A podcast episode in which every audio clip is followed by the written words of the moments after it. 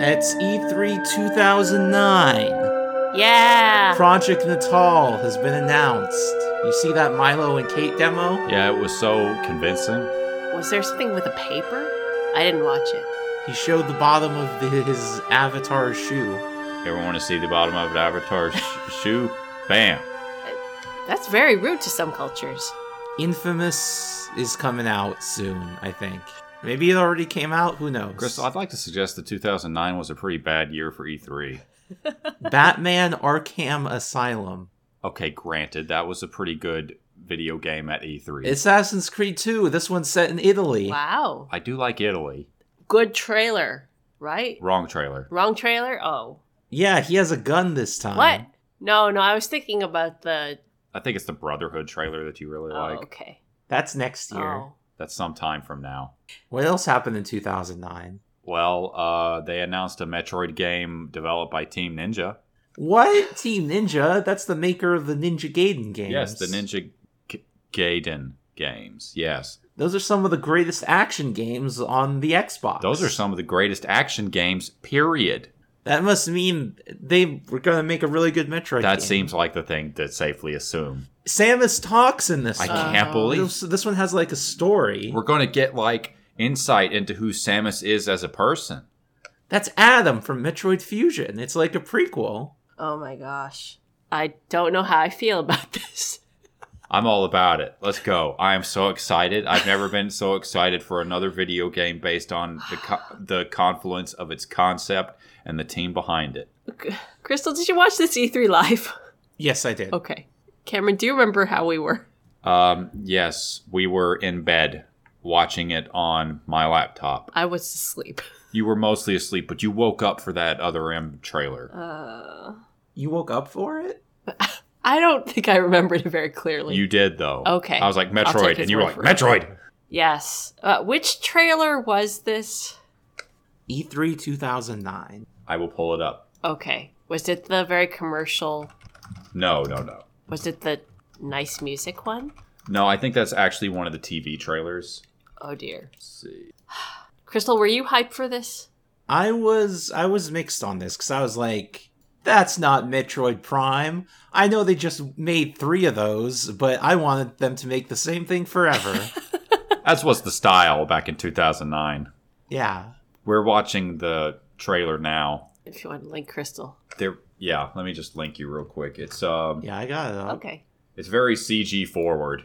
The first line in it is "Any objections, lady." I hate to convey that I had a bad feeling right from the get go, but I had a bad feeling right from the get go. What gave you a bad feeling about this?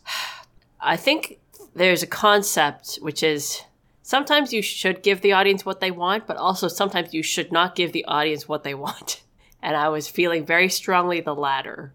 Uh, the whole Adam story was great as a very side one off thing. I don't need to know the actual what happened. I made a lovely story in my head. Uh, I love the idea of Samus, you know, being outside of her suit and walking around and doing things, which this trailer kind of implied. But I don't know if I really, really want them to do that. And uh, let's just say I had a feeling of dread, but Of dread. of, uh, of dread, but not of dread. the the still not yet quite vaporware upcoming Nintendo DS game, Metroid Dread. Yes, exactly. That was the joke at the time. I guess it's still the joke now. 14 years on. Uh, but Team Ninja's there. That's cool. But Yeah. uh, This was before. I think it was before Ninja Gaiden 3, and the studio uh, confirmably went to shit. and they make good action games, and surely Nintendo will control them and not make too many boob things in it. I think Itagaki had already been kicked out at this point. Yes. Yes. Yes. 2008 he got kicked out. So we were all prepared to go, okay, well, the worst influence at Team Ninja is gone. Because obviously, at the time, all of us assumed that if anything wrong happened with this game, it would be down to Team Ninja. But that didn't turn out to be the case now, did it? No, Team Ninja kind of made it kind of made an interesting little game. Yeah. And in terms of sheer mechanics, they made an interesting game. And they wanted to make a more standard to control game. You, you read the whole thing where um, the director from Nintendo, E Sakamoto, was the one who insisted on the NES style Wiimote controls, right? Yes, he wanted to make an NES game with modern technology. And you know what? He was right to do so. It's an interesting experiment because Metroid 2 and Metroid 1 only needed two buttons and a D pad. It is indeed an interesting experiment. Um, and I would also agree that it was worth doing. Would you say that it is the right decision for the game as she is played? I don't know. I haven't played That's completely fair. I shouldn't I shouldn't throw that at Yeah. you. I, I think more like you can admire a goal, but uh, did how did it play? Was there waggle? Um, there was IR aiming sometimes, and sometimes you had to hold the Wii remote directly upright to refill your missiles in the middle of combat. And anytime you wanted to shoot missiles, Samus had to lock herself in place in the middle of a Ninja Gaiden speed action sequence so that you could aim manually within the relatively narrow field of vision that she had. Okay. It was bad. Do we know the the inspirations or motivations behind this game? What do you mean? I've uh, what what caused? Of course, there must always be another game in the franchise, but yeah. the the the the posited reasonings for what was going to happen with other M uh, as professed by Sakamoto. It it seems pretty clear to me at least that the prime games were pretty successful.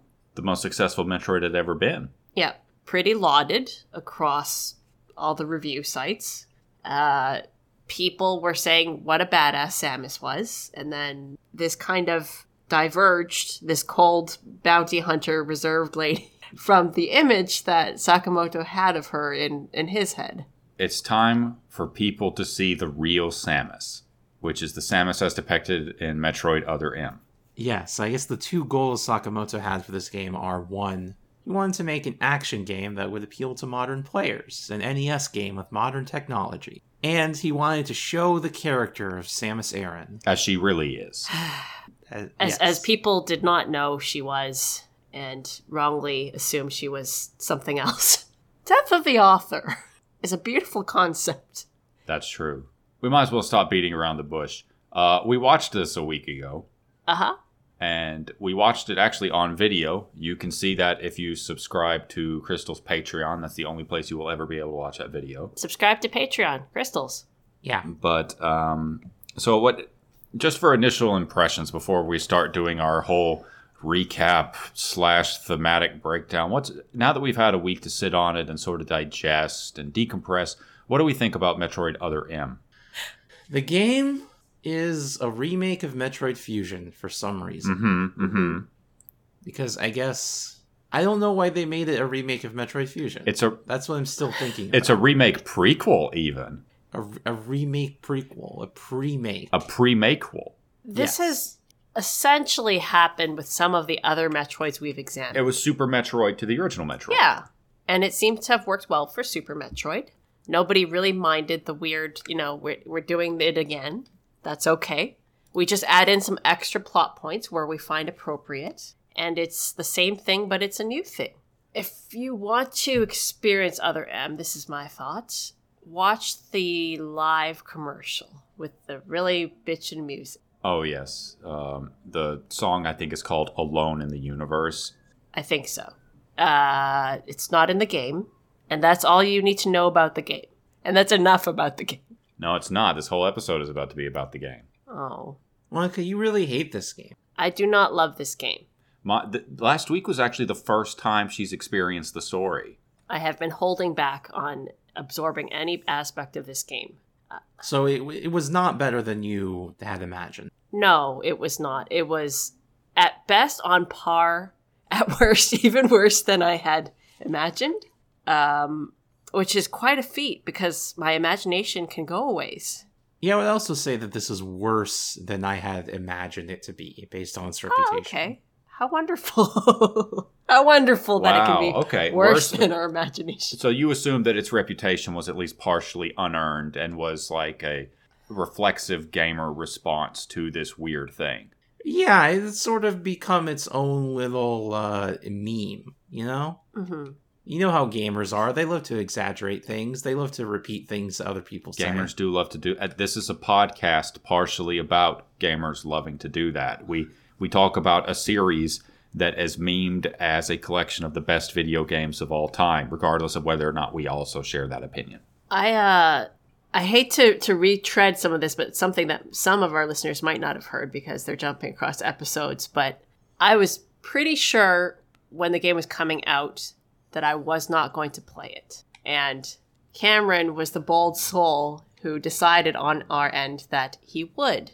And he was hyped for it. I was so excited. I was was so so, fucking excited. and he loads up the game and i leave him at it for a while and you measure the little f- smiley face on his mouth and in the first hour that smiley face is is is a line Confused.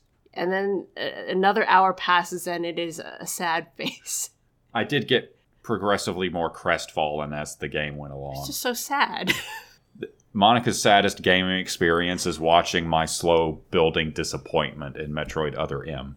i wish you could all have seen it I don't. it was a, uh, it wasn't a performative thing it was just you were just sad Um, Anyway, so we all watched it. We all agreed. Yeah. It's not a very good story It's an expression of Yoshio Sakamoto's thoughts and feelings about Samus Aran, his daughter. about Samus Aran's thoughts and feelings. Yeah, His daughter.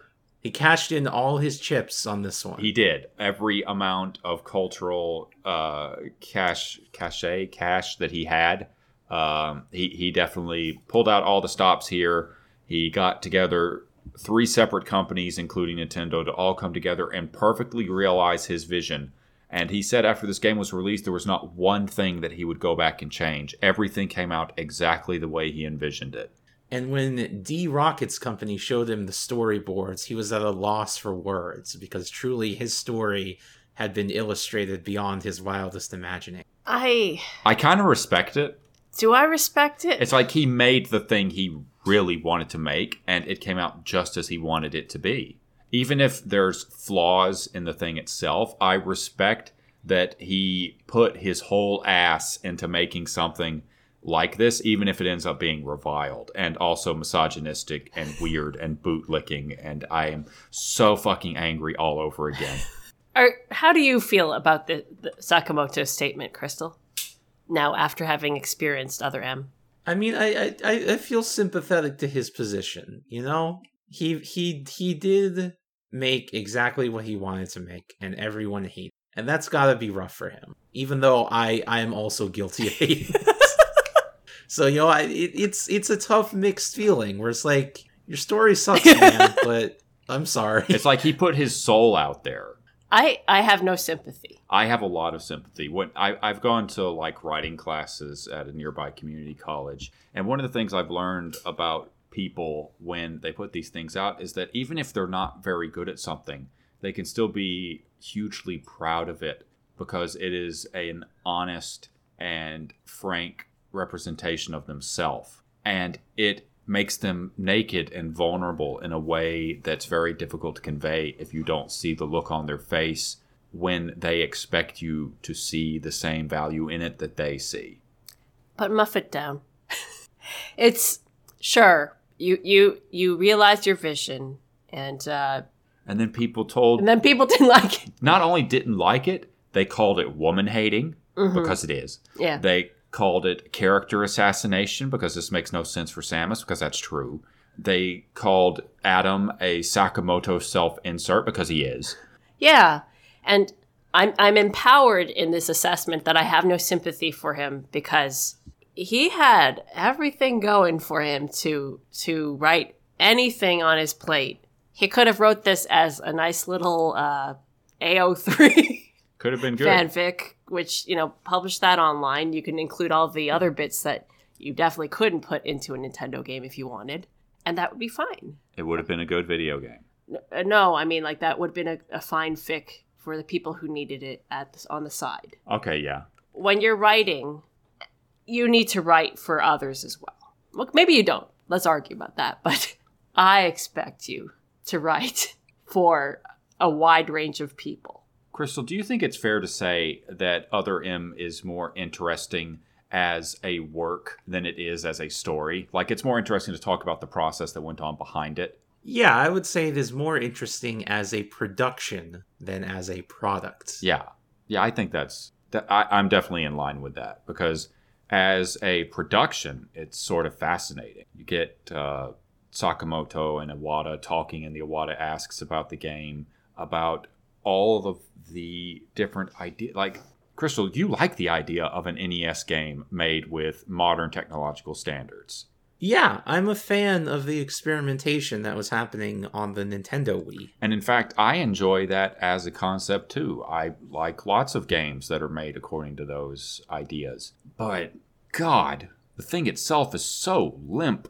Do you think that there could be an effective character action game with just the Wiimote? I not in the style of Ninja Gaiden like Metroid Other M is. No, but that's me. Was Bayonetta on the Wii? It was on the No. Oh, 360, 360 and PS3 originally. oh, okay. Bayonetta And 2. here's the two buttons you need if you're breaking down the genre. oh Jesus! You need attack and you need block. And if you block at the right time, it's a parry. There is the A button and then the back B button. They Yep. there's one and two. Okay. You can't reach those so good unless it, you you handle it like an E NES. Yes. So effectively, when you're holding it like a Wii remote, you have access to the D-pad, the A button, the B button, the one, and the two. Maybe the plus and minus if you're nasty. Oh wait, but no uh no analog stick. Yes. You don't need an analog stick. Mm. You didn't need an analog stick for PS1 games. That's true, but Crystal, I'm gonna be real with you. PS1 games that try to be character action games aren't really a thing for a good reason.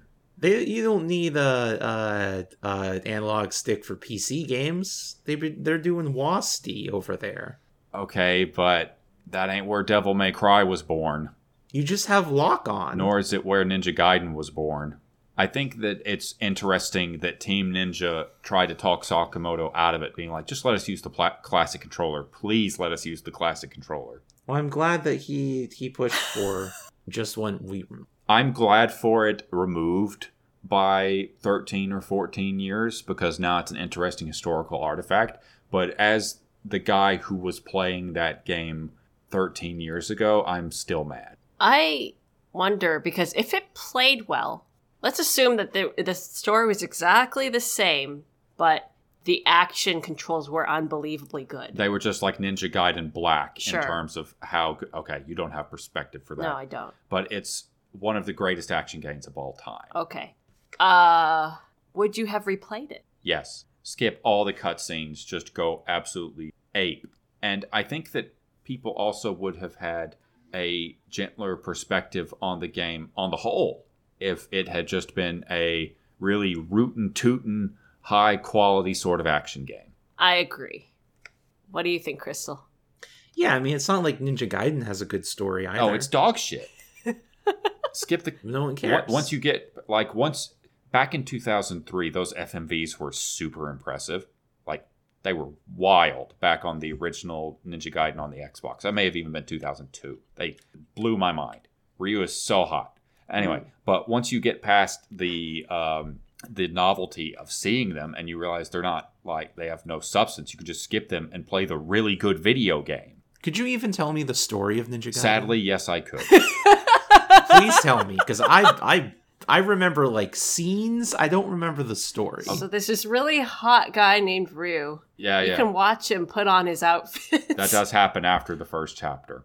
Okay, so in the original, we're, we're just talking about not the original Ninja Gaiden, but the first Itagaki Ninja Gaiden on the original Xbox. Yes. Okay, so the Hayabusa Ninja Clan are the guardians of the Dragon Sword, and there is a demonic creature who has come to rule over a region of the world called Vigur in the Vigorian Empire. And this creature wants possession of the sister blade to the true dragon sword, the Dark Dragon Blade. And the Dark Dragon Blade is a source of potentially infinite demonic power, which a demon would want that, right? So the entire Vigorian Empire, um, which is one half techno crazy bullshit, the other half like ghosts and demons and shit, attacks the Hayabusa Ninja Village while Ryu is away. And he comes back partway through the invasion. And he fights his way back.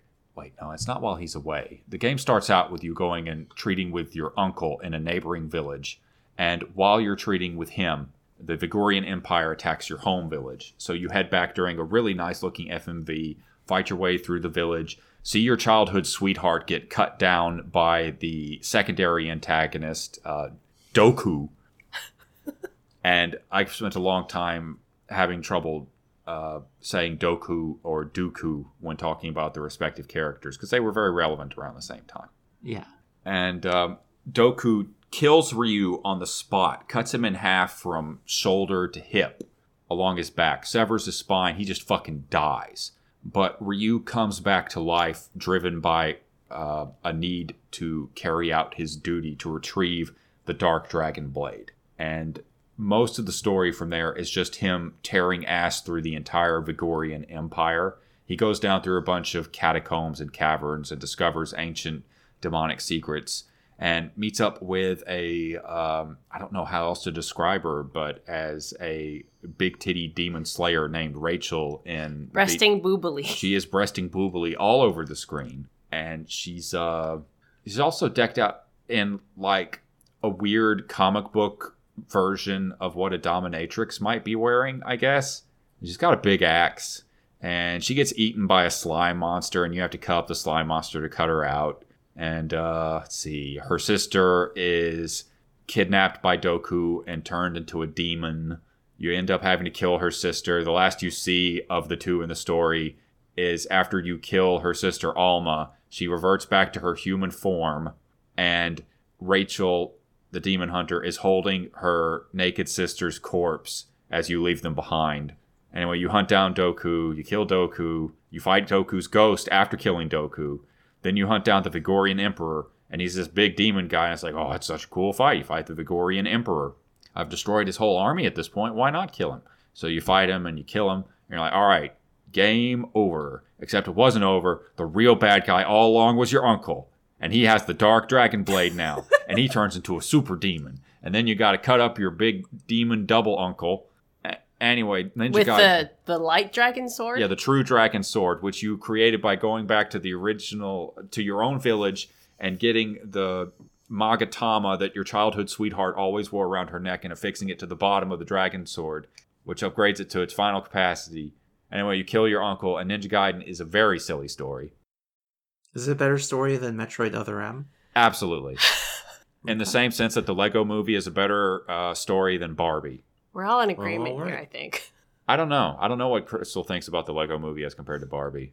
Crystal, what do you Um, I guess I prefer the Lego movie to Barbie slightly. Yeah, it's a very slightly sort of thing. And that Metroid Other M tries to be so much more than Ninja Gaiden is because Ninja Gaiden is just breasts flying all over the screen and heads flying through the air after the breasts. And sometimes you get some really cool action sequences. It's nothing. It's just like the Lego movie. It's just like the Lego. mo- The Lego movie's just a fucking toy commercial. It's just a toy commercial. It's like, look at all these different things you can do when you have all your Legos. If you spend five hundred thousand dollars, you could also build the entire set of the Lego movie. Fuck you. Legos are emotionally important to childhood. We we are asserting. That is what they assert. And it's like, okay, they're being very naked about the capitalistic urge that they are trying to evince in the viewers. They want to, you to go out and buy fucking Lego sets. Fine. And then the Barbie movie comes along and it is trying to critique its own content and it has a lot more trouble managing the tension between critique and capital. It's hard when you're you're making your movie about Barbies. And that's as a person who had Barbies. They could have just made a Barbie movie. It didn't have to be like a referendum on the value of the Barbie intellectual property. That's just the thing, though. Barbie movies have been made for years and years and years, the CG movies in particular. And to the best of my knowledge, there's an entire generation of women who cut their eye teeth on those movies and love the shit out of them. Yeah, those movies aren't bad. Like, There's a there's a, a free YouTube web series. I think it's called Life in the Dream House. It's not bad. I, I've heard that um, there's a few of them that I always hear over and over again Barbie, Prince and the Pauper, or Princess and the Pauper. Yeah, I watched that one. That was pretty good. See? And it's like sometimes a naked thing made as a tie in can be artful in a way that critique sometimes falls through at. It's very complicated. I wish that I liked the Barbie movie more than I did because Mar- Margot Robbie's very good in it. Ryan Gosling's very good in it. I really liked the the rivalry between the two Kens. That was nice. I like the set design. I like the costumes. The musical number was great. I laughed through a bunch of it. Visually, a fine film. Visually, a fine film. Like Metroid Other M. yeah, Metroid Other M is visually a fine game. Also visually, um, actually, I think that a lot of the set design kind of sucks ass during the film part, so I don't know if it's visually a fine film, but visually a fine game. Yeah. I take back what I said moments ago. Uh, you don't have to write to a larger audience. You just have to make it good. And that means that you have to make it good versus writing for yourself. If you can write for yourself and make it good at the same time, Perfect. perfect. But not a lot of people can do that. No. But I don't mean to say, like, you gotta write to the lowest common denominator so you make blockbuster millions. No. I guess the big difference between Metroid Other M and Barbie is an unscalable wall of naked misogyny. But the other part of it is that Barbie made a million billion dollars. It made like a billion dollars, right? I That's think It was right. the best selling movie of 2023. And and that's saying a lot in the year that Mario came out. Mm-hmm. hmm And the Metroid Other M bombed spectacularly. How many copies were left over at EB Games? When I worked there, more than I want to talk about. It's so sad. It's not happy. It, this killed the Metroid series for a decade. It did. And Metroid Samus Returns was just like a way to dip their toe back in the water and test things to see if they could get a studio working to produce a decent Metroid game. Can you imagine how many meetings they had about what happened with Other M? I don't know. I don't know how they do meetings about that sort of thing. I know that the bean counters were doing a lot. Well, I'm just factoring all of them. There's the bean counters meeting, then the bean counters report to, you know, the wider team or the execs. And then there's like, you know, where did we um, go wrong? Like, let's do a, um, what do you call it? Surgical breakdown, yeah, post mortem. postmortem. Thank you.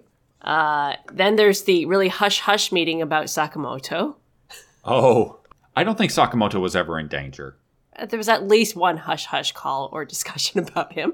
Oh, come on. He had Rhythm Heaven under his belt. He's the WarioWare guy. The thing about Sakamoto is he made one really, really, really, really bad stinker in Other M, but otherwise he mostly makes pretty good video games. He's also old guard. Yes. He has been around since the NES days. it is impressive how they did not fire him or confine him to a windowless room i guess would be Oh. the japanese equivalent Jesus. it's kind of impressive It- i i i don't know what i could say about If, if Monica was in charge of Nintendo, he would have No, I gone to wouldn't. jail. i would have and hopefully they actually did this one gone through some rehab with him of like maybe this is your vision Fucking rehab. but maybe like you shouldn't just try to fight against what a large group of people think about your character even if you feel very precious about her and maybe take a class about how to write women Mm? Mm? I think that's actually an interesting point to bring up. Um, the question of pushing back or supporting the way that people interpret your work. And I feel like that's something you can see in other Nintendo games as well, like uh, Legend of Zelda games. Crystal, what do you think about the assertion that Zelda games exist as a response to the desires of players? Um, what do you mean? I mean that Zelda games specifically try to give people what they want, or at least explore avenues searching for things that people might want instead of actively rejecting what people want. Well, Miyamoto has said before that he tries to not care too much about what the audience wants, but at the same time, he is making a product to be sold to an audience that needs to want to buy it. Miyamoto also hasn't been in charge of the Zelda series for like 20 years. i think Yeah, but that's a common Nintendo philosophy. philosophy. i think that the most naked that has been with the zelda franchise was twilight princess cater to what the audience wants and it's a good example of why i needed to take back my previous words because you should just cater to the audience Yeah. Uh, but what this co- brings to mind for me is more something that I think Onoma has spoken of, and it's what Sakurai has really spoke of with respect to his games, which is in making a work, involving a large group of people, there has to be a leader stewarding the ship, making the big decisions, cutting out, you know, even things that some of the team members really, really want, and insisting on certain decisions that others might not like. I mean, Sakamoto did that here. He did. I I- I don't know how I feel about this sole leader steering thing, but we definitely see one example of where it can go horrifically wrong. We're trying very hard not to talk about it. I was just going to say we have we have gone a hot minute without describing a single aspect of the game's plot outside of it being a Metroid Fusion Okay. remake. Let, let's Should I read from the manual? I actually, yeah, please do. I don't have the menu. You link me. There was still a manual. This yes, this was the final days of manuals. They were pretty thin, but they still existed. The true tail end. The story so far. I had gone to planet SR 388 to destroy the Metroids. After a deadly struggle, I managed to defeat the Queen Metroid, and as I was preparing to return, a baby Metroid hatched before my eyes. As I was the first thing the baby saw, it took me to be its mother. I felt that studying the baby might produce some peaceful applications so I took it back to the Galactic Federation. But that baby Metroid was attacked in the middle of an experiment and fell into the hands of the space pirates who were led by Mother Brain. In the hopes of rescuing the baby, I infiltrated the stronghold controlled by Mother Brain on planet Zebes. But Mother's overwhelming power brought me to the brink of death. And then the strangest thing began to restore vigor to my spirit's light, Ah. which was so close to going God. out. Why am I still alive? The baby protected me from Mother Brain's attack. It gave me power. And then the baby was destroyed above my head. Mother, time to go. Mother Brain, the space pirates, and the Metroids were terminated along with the planet Zebes. I don't know how much time passed since then. I was traveling in my starship when I unexpectedly received a signal, codename Baby's Cry, a common SOS with the urgency of a baby crying. The nickname comes from the fact that the purpose of the signal is to draw attention. The signal was coming from a remote part of space. I altered the course of my ship as if this detour had already been part of my flight plan. Baby's cry. It was as though it was crying specifically for me. She has maternal instincts, dude. Get it? but more so than the mother, which I'll just refer Now, the most. No, go on. no. Why abbreviate that? Go ahead, Crystal. Uh, the most interesting part of this to me is when she says, I don't know how much time passed since then, then referring to the end of Super Metroid. Yes, that is a bit. Could she be a clone? It's, you know, it's funny you ask that. Are we gonna do Samus clone theory? Yes, Monica did bring this up during Other M, and she's talked with me a little bit about it off mic, and it makes a lot more sense than I want it to. let's treat with this on its surface, on the the the expected uh, way the author wanted us to, and then let us diverge into clone theory. Okay. Uh, it is strange how she can't keep track of time. She is in a technologically futuristic space where I'm sure there's a, a clock on her dashboard. She's definitely got calendars. Hmm? The game opens with the cutscene with the lines, Crystal, that you recited. Uh, specifically, why am I still alive? Is the first thing said, Yes. That's right. and then mother, time to go. Well, no, you forgot the baby. Oh, the baby. Right, Yes, yes, it's Ba- her the baby second- was the second thing. Yes. and then Mother Time to Go. It's her second line. We are reliving the end events of Super Metroid because because it was an award-winning moment that impacted a lot of people. Yes. Was that still directed by uh, Gunpei Yokoi? I'll check. Because I know there was something that Sakamoto said. I was very touched by what Yokoi had done. I believe that he was touched by Metroid 2. Okay, cool. Uh, Sakamoto is listed as the director of Super Metroid, Okay, which is why I've argued that everything that happens in Other M starts in Super Metroid. including the Samus narration. Yes, absolutely. Crystal, do you remember what happens after the cutscene? Samus wakes up like Master Chief and d- does a little training to get her back into fighting shape. This is supposed to be immediately after uh, the events of Super Metroid, where she returns to Federation space to make her report on the bounty she's supposed to receive, I guess. Yeah, this is not before she lost uh, the count of time. So it seems like she's been in a fugue state for some time, just reliving this trauma. Yeah, she's definitely having nightmares of that scene over and over while she's in the medical bay. You think it's a nightmare? I mean, we're supposed to take it as like a memory or a nightmare. Yes, that's why she wakes up out of it. Okay. It has the feeling of like a memory being downloaded or uploaded. Okay, we're not doing that reading Okay, yet. but even independent of anything else, it's like, where did that the framing is very weird. it's pretty weird framing. I, I'd like to also posit that if your de- decontamination process involves having to, to put people down, you're going to have trouble getting people in and out of ships. When you say putting people down, what the fuck does that mean? Uh, out, like, Oh, make them unconscious? yes, uh, a, a general anesthetic, which I'm assuming she was not just taking a nap on the thing. I think she was- fell asleep. What? Yeah. Crystal? Tired? No, she was definitely unconscious. Yeah, she was sleepy. She's a sleepy lady who No, she has like a, an oxygen mask on. that's true. I guess they did gas her up. That's a very cumbersome decontamination procedure. Well, she had to be especially decontaminated of all Metroid particles.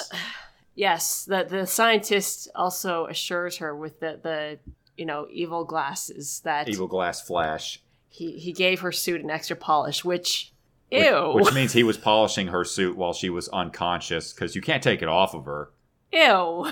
Did that did that aspect of it hit you while we were watching Crystal? I guess he must have done that. Yeah. But where did her suit go? Um, it went away once she was com- Being I- traumatized. I guess. This is the game that establishes that if Samus gets too upset, she can't henshin. All we know about the timeline is that it has apparently been long enough that people's recollections of the Metroids and the Space Pirates grew nebulous over time, relegated to a past concern of the galactic communities. Nothing more than a faded memory. Now, about how much time do you think that would take? Maybe about a hundred years. Uh, in our quick social media uh, society, two weeks. Two weeks. Okay. So 100 years versus two the weeks. Federation do be on their phones, I have to admit. I'm sure another galactic threat has reared its head. How long does it feel to you, Crystal? I think it's been two months. Okay, I can go with two months. I think it's probably been a little bit longer than that. Couple of news cycles. Well, because like it's it's not just about it falling out because Samus isn't hooked into the culture at the moment. She's extremely isolated in a way that means she's not familiar with any conversations around any of this shit. The thing is that this facility, the bottle ship, because it's shaped like a baby bottle, they call it the bottle ship, and it's shaped like a baby bottle for the baby. with the baby's cry SOS, which calls attention, unlike Like other a- SOSs. other SOSs, they're not as urgent. It is so massive. It seems to me that it would take some time to build a station to those specifications. And the program for cloning the Metroids seems like, through flashbacks, it was running for a certain amount of time maybe a year, maybe longer. But it could have been running before Super Metroid. Sure, but the stuff that goes on with, you know what? Maybe you're right. We'll, we'll talk about it a little bit further in. The second Death Star took four years to construct. That's right. I don't know if this is as big as the Death Star. Well, then, less than It four doesn't years. have to take as long. I I find that impossible to argue with right now. In fact, where's my whiskey? Um, so Samus gets baby's cry. She goes to the bottle ship to investigate, thinking about the baby. She's thinking about the baby even when she's not talking about the baby. That's one of the things about this is that Samus doesn't actually say the line "the baby" that often during this game. But she thinks it an awful lot. Yeah, There's a lot of internal narration. Crystal, how internal is this narration?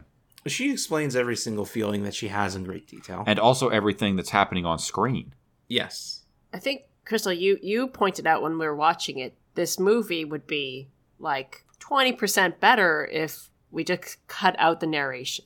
Yeah, because you can get it from just the character interaction. And You can communicate things visually. You can. Friends, for those who haven't watched the video, go give Crystal your money so you can watch the fucking video, see what we're talking about. But there's it's it's not just a thing where Samus will talk about the suspicions that she has about other people or anything like that. She will spend significant amounts of time where Adam will say something curt and turn away, and then Samus will soliloquize about his tone for 15 seconds straight. and what it means and how he said it in the past and another memory in which he had done something similar. You know what would make this make sense?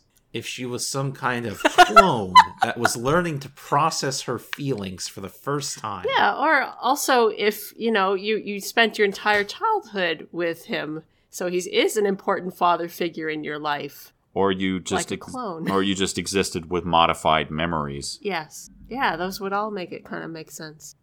But that makes the power dynamic of the game very different Yes. and actually sort of interesting. I want to see I don't want to see. Come on, say it. I I don't want to see, but I just did a quick Google and couldn't find it and was surprised a no narration cut of the cinematic scenes of Metroid Other M. Oh, so it's just like a silent cut. I mean, the, the voice, like pe- when people speak, you can have narration, but everything else, no. Oh, that would be hard. Just mute it. But you mute. Oh, no, I'll I think people can pick up from context. Then you have to re edit back in the music and sound Oh, effects. yeah. Well, alas. Alas, indeed, Monica. If there were more people who cared about this game, maybe it would happen. It could. or this franchise even because heaven knows that people have tried to improve the prequels and uh, postquels Prequels need no improvements. Well, that's not true.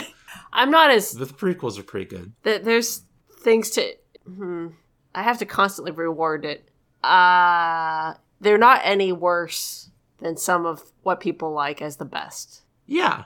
that was walking a delicate tightrope What are we talking about? star wars Oh, okay.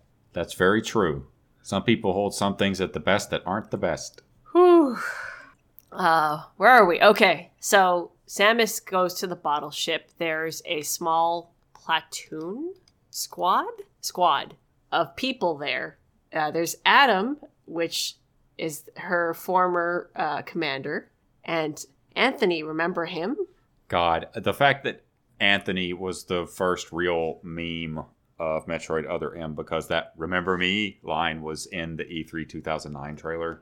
That voice actor did a great job. he really carried it a lot further than you would assume. He was still a giant, affable, physically unstoppable black dude, s- but he you was know, in a stereotypical role, but it, he, it was it was it was at least trying to be a benevolent stereotype, I guess. he did what he could Yeah. with the the work that he was given. Nothing, n- no shade on the actor. And and Chris, do you remember the other team members? Go team man. True. Yes. Japanese man? Um, yeah. it's like JD or something. His name. yes, like it was J- a and then it was like Lyle. Lyle was the hacker guy. Goatee Man was James, and he was the communications expert. JD, I can't remember what the fuck he did. Um, Anthony was heavy weapons. Monica's looking up a list of these characters to see if she can remember them. Lyle Smithsonian, Sorry, Lyle Smithsonian. Maurice Favreau, Maurice, that was his name. James Pierce, Yeah, yeah, yeah. Keiji Misawa. KG, sorry, not JD. I fucking forgot. Their roles Maurice. don't really matter. Don't worry about it. Hey, Crystal, these are the main characters of the game. That's right. They're Samus has a flashback explaining that she used to serve in the Galactic Federation Army. And we get a scene of her and the squad on some rocky orange planet fighting somebody who we do not see. Do you think this is a war? It looks like some kind of war. Is the Federation in a war? Yeah, who are they fighting? We have no answers, but uh space pirates? If it's, On on this random planet? I mean, if it's space pirates, why wouldn't it be like, um, oh, what do you? If it's space pirates, why wouldn't she be in her power suit? Oh, was she not in her power? She is in her power. Oh, suit. okay, sorry. That's what she fights in. I. But if it was space pirates, historically, uh, the spa- the Galactic Federation has just posted a bounty, called it a day. Oh yeah, sorry. I'm looking at the scene now, and she's uh, She's totally in her power suit while in the army for some reason. What else would she be in? I mean, I can't imagine that she would be in the Galactic Federation army in the first place, but I guess fusion fucking established that, didn't it? Yes. Fucking fusion. She did have a CO. God damn it. All this shit st- ooh. Maybe it was a very brief experience. Maybe uh, they just added in a bounty hunter to a, a uh, military operation. Now see that's Yeah, it seems like Samus is there for maybe like a month. But you say that, but in that brief span of time, now after this, we get to talk about Adam Malkovich. Yeah. And in that brief span of time, he became the most important person that she ever met. And it's it's like a, her dad. the, Uh, The most closest- thing to a father that she's ever had, including her real father, Ravenbeak, Old Bird, Gray Voice. None of those guys measure up to Adam. Well, well, this is set on the Chozo don't exist. yeah, you're definitely right.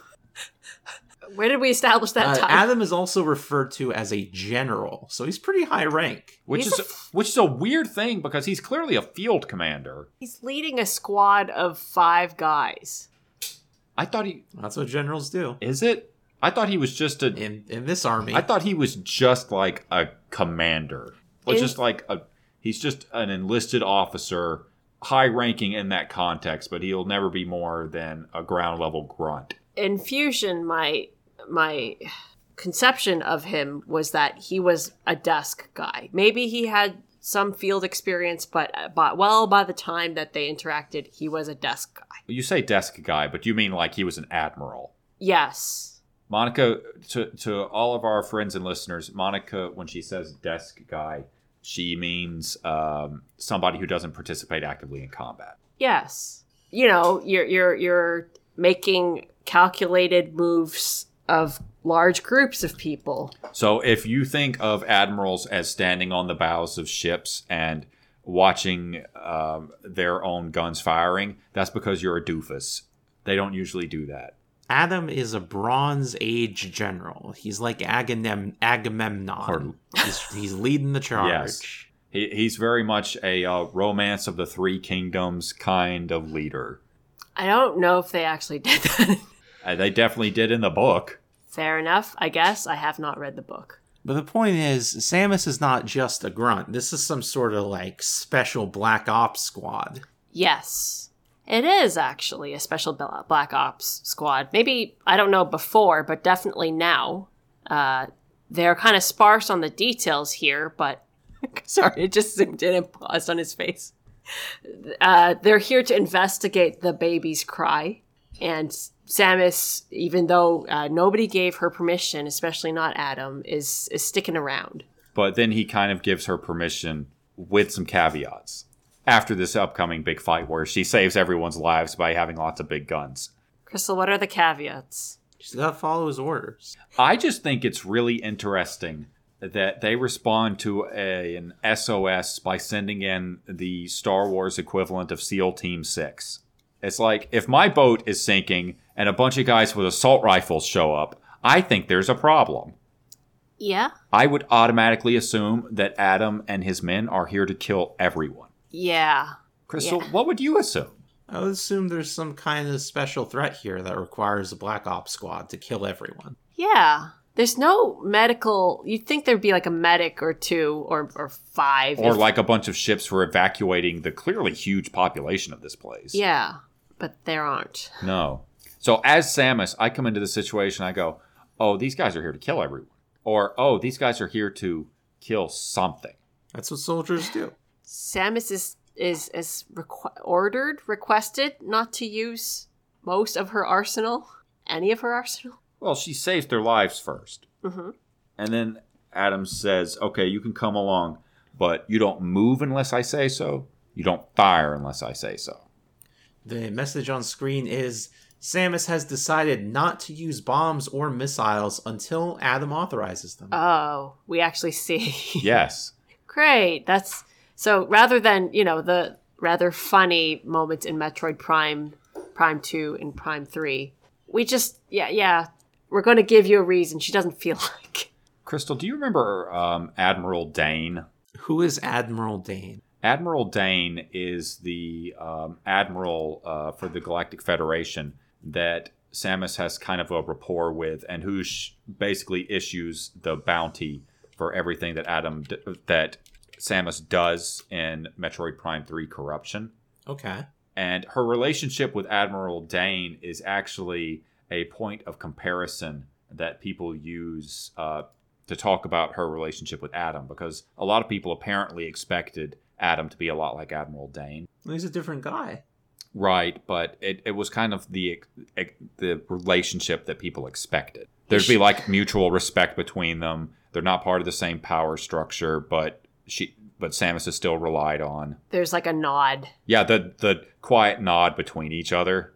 What I like about Dane is that he shows up and he's wearing a skin tight suit because Retro correctly said, "Well, if Samus has this this gear, Then everyone in the Galactic everybody Federation has should. skin tight suits." Good for you, whoever made that call. Metroid Prime 3 Corruption was so correct for that choice.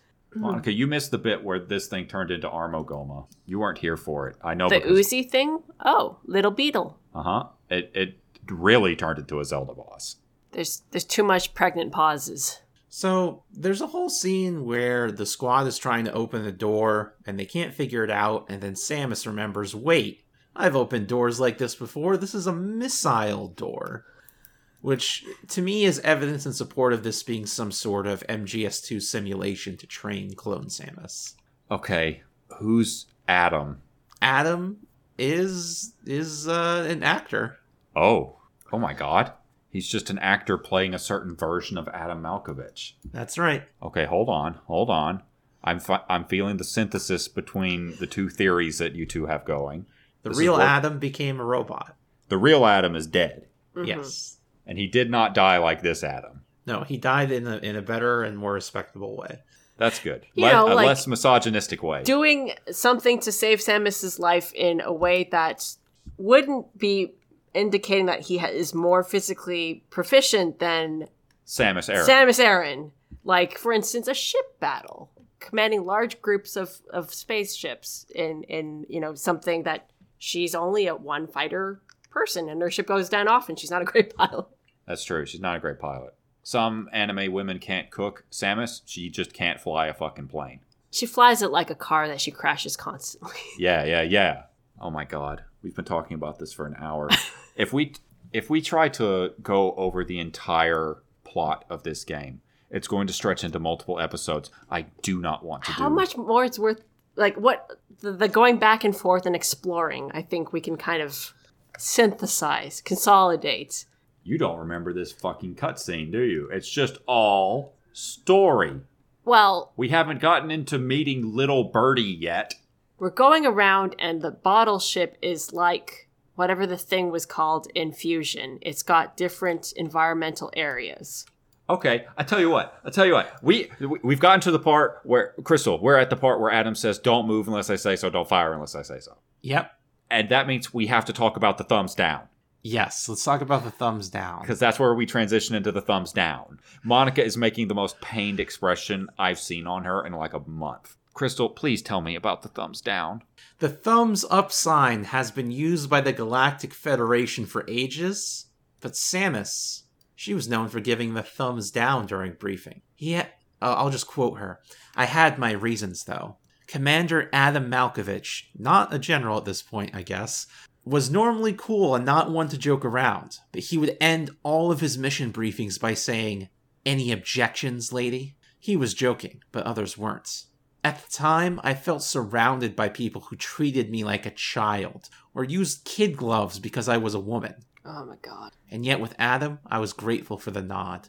My past has left me with an uneasy soul, and as a result, it touched me on some level that Adam would acknowledge that past by calling me something delicate, like lady. oh my fuck And I knew more than anyone that every word from Adam was deliberate. My thumbs down was a twofold response a sign of derision at being called a lady, and a signal of my complete understanding of the mission orders. The other soldiers were always willing to support me with easy smiles, despite the fact that I clearly had so much yet to learn. This is where it comes out that I was like making canapes during this cutscene. Yeah, yeah, yeah. Fuck. Oh, Monica hasn't heard the rest of this either, Crystal. You might as well keep going. Among them was Anthony. In the face of his well meaning behavior and that of the other soldiers, my response was to become increasingly bitter. I was a child, always with something to prove, a chip on my shoulder, and I was angry. I felt that if I let my guard down, I would easily be broken, and beyond that, I was scared. But even in the naivete of my youth, I could see in Adam's joking manner how close he felt to me. Adam knows my past, and he knows me better than anyone else. Confession time. Because I was so young when I lost both of my parents, there's no question I saw Adam as a father figure. When I rebelled against him, I knew I could get away with it. And his paternal compassion in the face of my rebellion reinforced the special bond I felt with him. I understood well that chances were slim that I would ever find anyone that understood me like Adam. And yet, when the time came, I still left his side. I was so young, young and naive. I want you to know Monica was cringing during that whole thing. She could not look at the screen, she could not look at the mic, she could not look at me. And for our listeners, and Crystal, I, I hope you confirm this. You reading that took a lot less time than Samus reading it. Yes. Crystal, your delivery was wonderful. Thank you. You imparted the, the emotion that the Samus voice actress was not allowed to do and uh, gave it some nuance and really stuck to. Oh my god. Uh, Written that this whole thing signed the woman understander. I'm going to say this is he Sakamoto. Reading this, I am like, do not allow him to work alone with any women. His junior. what the fuck? What? Okay. This is fucked up. This is what It is he. fucked up. this is what he thinks a a, a a woman would feel in the shoes. That's true. He is writing about this from the perspective of someone who is junior to the commanding officer. Yes. And like struggling because she feels like she's a kid and not respected because she's a woman and you know oh thank goodness my my father figure is here to guide me and all of my speaking out against him is just acting out to get a rise out of him. Fuck you. no. Ew. Ugh. Like I would I this is being serious because you know I should express accusation not an accusation but concerns about this in a serious light, I literally would be concerned with young women working around this guy after reading this. Okay. Yeah. Well, fair enough. I will not gainsay that. And I know you'll say that they had a similar relationship in Fusion. This I, is- I'm not saying that. Okay, good. Because that's not the relationship I imagined when certain structures of this were set up in Metroid Fusion. Military command is always fucked up, Yes. but it's not this flavor of fucked up. No. I would think that, firstly, I don't care how young or inexperienced Samus is, that she received some training after getting her mystical power suit that that would make her actually quite proficient amongst the the troops that she has been if she is in the army through some sort of basic training so that everybody's on the same level of experience where else am i going with this That hit you a lot harder. that the than you were Galactic expecting. Federation has women as part of its defense forces. You asked me yesterday if you missed anything of import. you missed that. I did. I sure did. Uh, I expected that, you know, in a military structure, you would not bratty just, you know, give a thumbs down at every instance because. Just uh, because. but that maybe either you have put up a lot of very valid arguments in the past, or because you don't, but don't express much, unlike other people, that somebody would jokingly say, Hey, any objections, lady? Right, he's like injecting this weird little game into a military operation. Yes, Adam Malkovich is a bahaha, loudmouth, brash guy who actually makes really cold blooded calculating decisions. He shocks you with how cold blooded he is because he's so gruff and affable. Yes, because who else would you put as a foil and counter to balance to a very reserved Samus Aran? It's going to be a loudmouthed guy who maybe tries to get a rise out of her sometimes. He feels like a pirate captain. sure.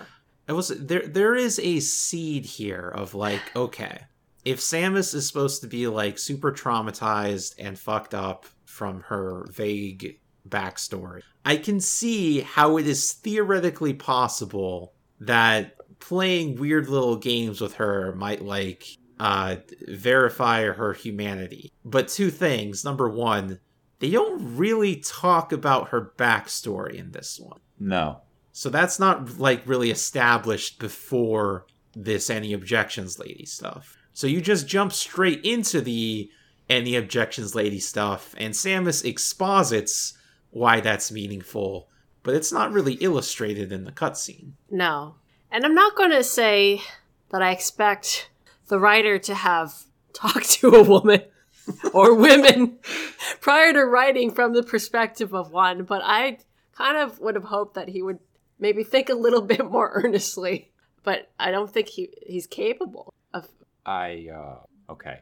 So I had two things I wanted to say, but there's only one that I can remember. A lot of people like to talk about a scene that comes a little bit later, but I would like to put forth um, and let me know if you two think I'm off the mark. But I would like to put forth that this sequence is actually the one that most severely infantilizes Samus. Yes. Okay. You've just seen it. How do you think it compares to the later one? Yeah, no, it's it's it's awful. Um, I, I, I do. It's probably the most awful. Yeah, I'll agree with you there. I'm not necessarily saying it's the most awful because there's a The lot. most infantilizing? yeah, Sure.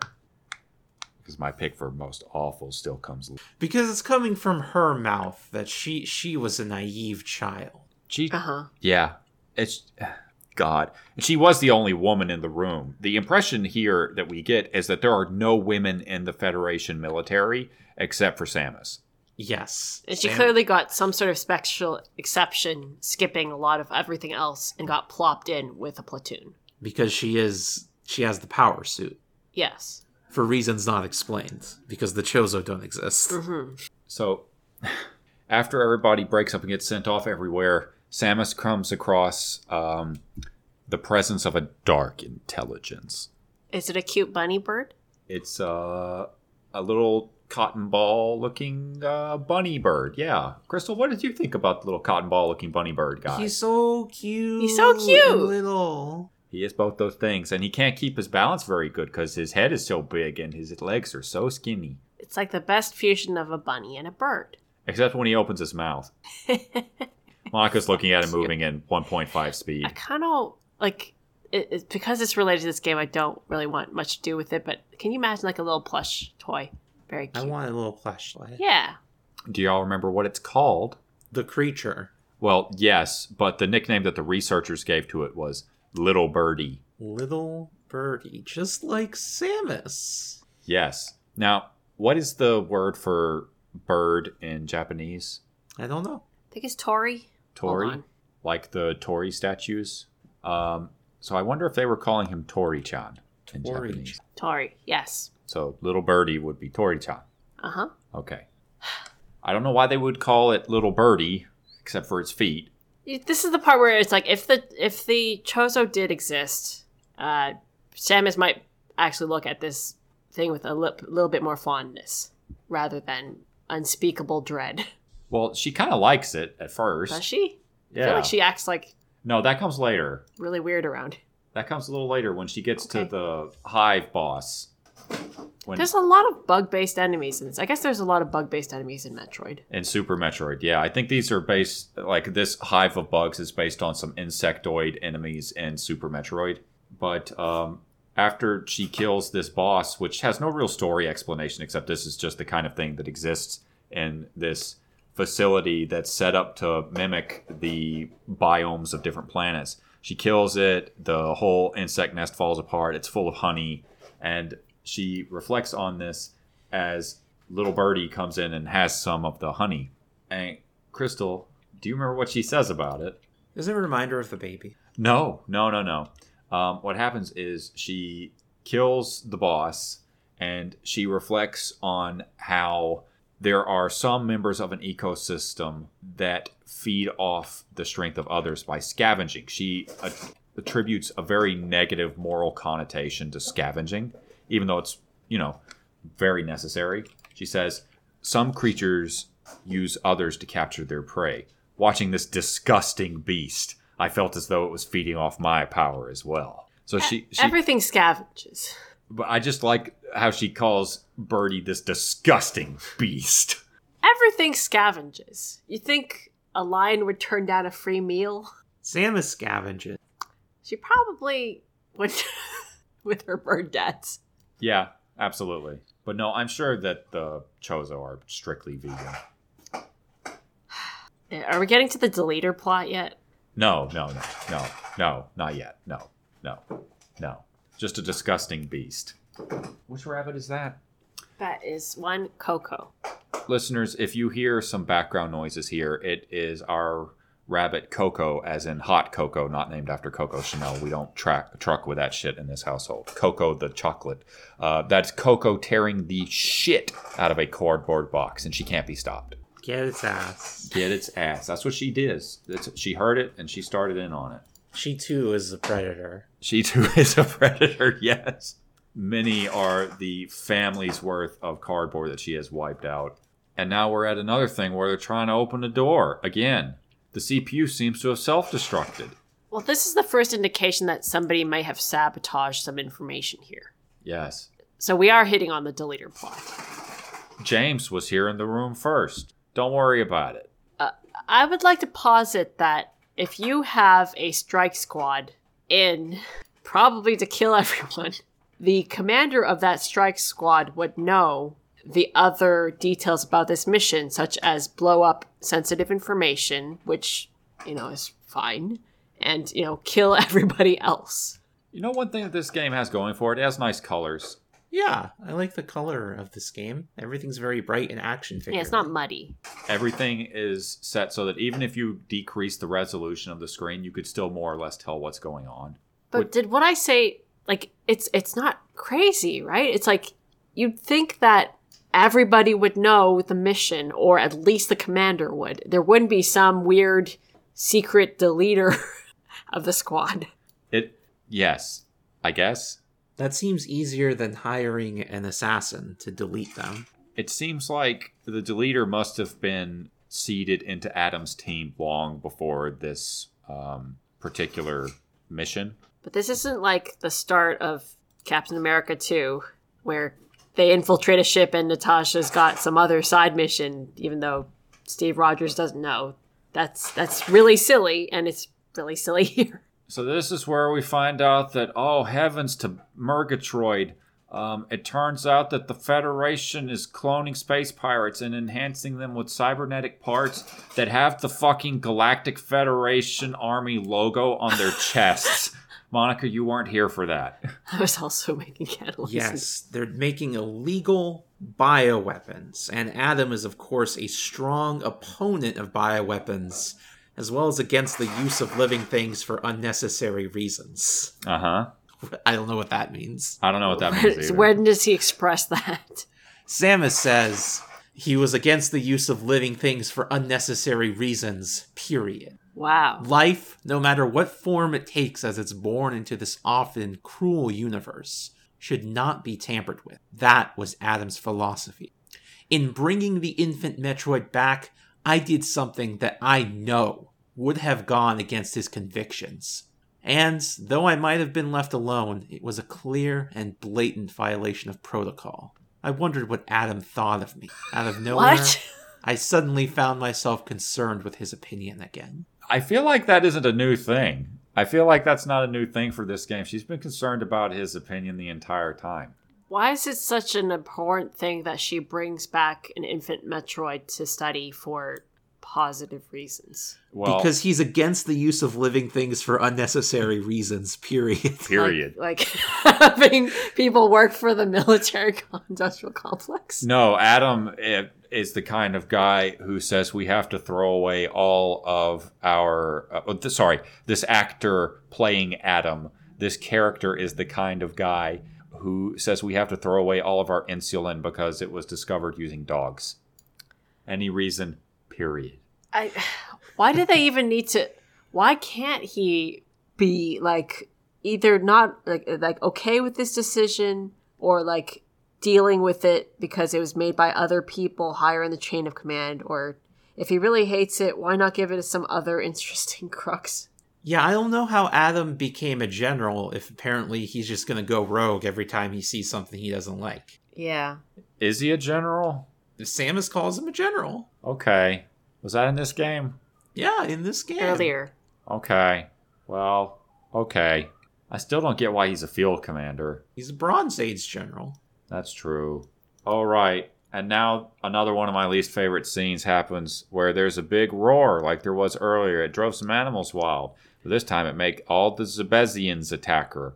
And she's like, What was that sound after she kills the Zebezians? She hears a bunch of gunfire and she runs outside and everybody's being attacked by this weird lizard guy. Creature. Which instantly pins her. She's helpless to fight it. I hate this fucking sequence. The bit where she literally could not get away from this thing without help. Luckily, Anthony's there to shoot at it with a plasma beam, which is strong enough to pierce its armor. Why didn't Samus use her plasma beam? To fuck you. Fuck you for asking. And he helps her up and says, You okay, princess? Because Anthony likes to call her princess. Why would you do that in even in your context where like ladies something Because Anthony is actually that guy. right? He's actually the He is re- the Baja guy. he's actually the red oni to uh, Great. Samus's blue oni. Oh, He- And I guess as of Metroid Dread, that's kind of accurate. She's kind of a princess. Let's not do that. Let's not do this. princess? Uh, Oh, she- bec- she's the daughter of like three high ranking Chozos. That's true. I I just think Anthony is actually giving her shit when he calls her princess. Yes. There's actually like some military coded camaraderie Yes. I- invested in his dialogue. The relationship is still a little weird but better. Anthony is much closer to what Monica imagined Adam to be. It's it's like you know, men would also derogatorily, in a fun way, call each other princess, but Yes. this time he's doing it to a woman. Yeah. Anyway, they found Lyle. I'm glad that I remembered that Li- the Lyle name. Lyle is extremely fucking dead. This is the first casualty of the people. And then Samus discovers little Birdie's corpse, only it's not a corpse. It was some kind of. Uh, there was a lot of shedding going on. It was molting. It was like a cocoon for some greater creature. Like the one we just saw. This disgusting cr- beast. And then, Sa- th- then Samus runs through uh, fucking Magmore Caverns without her Varia suit, and so she takes a lot of fire damage just walking along. Crystal, your statement about this made Sure. me feel a lot better. Yes, my my perception of Samus running through the volcano without putting on her Varia suit is that sometimes you need to take out the garbage in the winter and you just can't be bothered to put on a jacket. You're just gonna you're just gonna suck it up and be cold for a minute. I have done that before. I think that that's probably the best we're ever going to get, even given that Samus doesn't have to take this jacket off when she comes back inside. Yes. She is now authorized to use the ice beam because all the enemies are on fire. And uh, yeah, th- th- that sequence where she runs around with the fire running um, is the first of two of sequences of that kind. And they're usually the bits that people point to when talking about how ridiculous her relationship with Adam and the need for authorization is in this game. They really could have bypassed this. Firstly, I guess just give her the fucking Varia suit right Yeah. off the bat because it's not one of the things that anyone would expect her to disable. It would be an interesting Metroid game in which you get some powers you don't expect a lot faster than others. Alternatively, I suppose if you must, uh, Adam could, right at the point when she enters the room, and utter a point of clarification. You know, when we talked about no, you know, any of your gadgets, that doesn't extend to protective things. Put on your fucking gear. Put on your coat. So you have another run through in the volcano and then fucking How turn on your big is va- this turn fucking on your- complex? Turn on your Varia suit and They then have lava here. And then Samus fights a genuinely disgusting creature. I hate this guy. There's things living in the lava. It's a huge lava thing. How do they generate the lava? How did they generate the lava in the space station? And they're using the lava as a power source, so that implies that they're not making the lava. The lava is naturally occurring? It's produced by a big monster. Is it? Could be. I mean, A bigger monster? Maybe a series of very small monsters. Maybe there's like some sort of bacteria that emits lava. the lava is actually bugs. No, this whole thing doesn't make any fucking sense, but that's okay. We don't need it to make sense. We're grown ups. It kind of looks like Mother Brain. What? This horrible creature? Uh huh. This disgusting beast? Yes, like Mother Brain after she gets legs. The, the, the head looks very brainy, It's got a long neck. like Mother Brain. Well, Crystal, what, what else happens in this game? She goes to the cold area and she finds a corpse that shows signs of what looks like Metroid predation, even though the Metroids are supposed to be extinct. And even if they weren't, they can't tolerate cold temperatures. It made her mind race. Now, hold on. So, showing signs of Metroid predation is everybody turns into dust. It's not. I don't know how she could tell that was Metroid predation. Well, I don't know either. It doesn't matter. At- In this timeline, Metroid predation looks very different. I suppose also if corpses are left, maybe somebody put the corpse in the freezer. That would make sense, actually. Do you know? Okay, so ha, sh- by this point, have we had that brief encounter with a strange woman who gasps and etc.? No. No. No, No. We're just about to. We're just about We to. are- yeah. N- we are two fifths of the way through this, An hour and a half into recording. and and we have not encountered anyone on the ship. What's up with the radio signals? They're down. They're being jammed, Yeah. except for Samus's. Yeah. Yes. S- um, Adam is in the control place, and he can speak to everyone, but they can't speak to each other. I think that's that Samus com Samus's com uses different tech or something, and the others can only communicate with each other or with Adam by getting to communication stations. And there's nobody alive on this complex that is at a communication stand- station who wishes to communicate. Right. Also, uh, Maurice is dead. Sure. They killed the tech guy. They killed the computer guy. He froze to death. He But there fro- is a woman in the building nearby watching Samus. Some kind of lady with blonde hair. Let's pixel hunt her. Now she gasps. See, there she was. Okay. Now Samus has to chase her, like in a Gears of War game. And this woman is terrified for her life, saying that Samus, as part of that squad, is undoubtedly here to kill her. She introduces herself as Madeline Bergman, the director of this facility. She looks like she's, and she acts like she's, what, 14? I would have said 16. 16? Crystal, how old do you think she looks? Yeah, 16. And how she acts. Yeah, the the behavior isn't helping. She's definitely a late teenager, maybe mid teenager. And She's got a hair barrette clip so you can feel like she is a child. It's very child coded that hair clip. and Monica, not having seen this before, was like, why would they make a director of this facility like 16 years old? You'd expect her to be minimum in her 40s. And then Samus fights the Industrial Revolution in agriculture because it's just a big tractor that's With a that's here Federation to guy in it. that's here to assassinate this sixteen year old. Yeah, you didn't see the Federation guy at first. No, I right? did. Well, you pointed it out, and Right. then it zoomed in on him. But we can't see who it is because the head is obscured, even though the, the helmets are kind of obscuring it to begin with. Good thing she doesn't have a scan visor. Well, I think the intent here was to create doubt as to whether, like, this person trying to kill this girl and now also Samus, they're they're, they're trying to make it a little bit uh, ambiguous. So you might wonder, could it be Adam? Could it be Anthony? Who could it be? Who This would- will surely be an important part of the plot. who in this Federation uniform would want to kill Samus? And why is Samus holding back from deploying a power bomb? I guess the answer is she doesn't need to have a power bomb to beat this thing. But uh, the person is mysteriously uh, vanished from the vehicle. How the fuck does that happen? Runs into a wall. Don't worry about it. So, after talking to Madeline Bergman, who says that apparently she believes that everyone's come here to kill her, and she saw another soldier kill the dead soldier we found earlier, there's some kind of deleter in this facility. Yes, there must be a, an assassin embedded in Adam's team. And to be clear, Samus decides to refer to this assassin as the deleter. Is this a ref- KG, James, Anthony, and Adam. Could one of them really be a traitor? Until I found out who it was, I decided to call the traitor the deleter.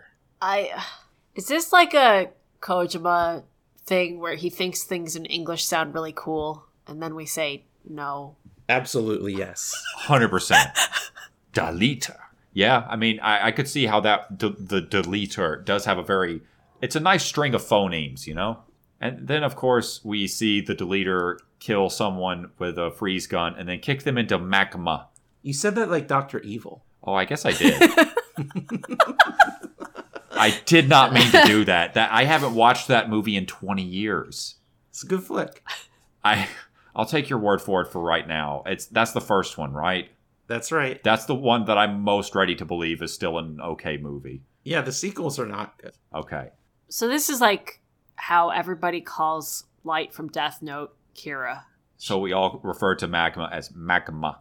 No, Magdalene. no, I mean the deleter. The Uh, deleter, yes. hey, whatever happened to movies where comedic actors would get into arguments with themselves uh, uh, playing different characters? Like that was Eddie Murphy's whole shtick for like 10 years straight. Yeah, Martin Lawrence did that with Big Mama's house. Yeah. Or wait, wait, did he just play Big Mama? I think he played multiple people. Okay. He might have just been Big Mama. But I mean, like, Eddie Murphy played almost a dozen characters in The Nutty Professor.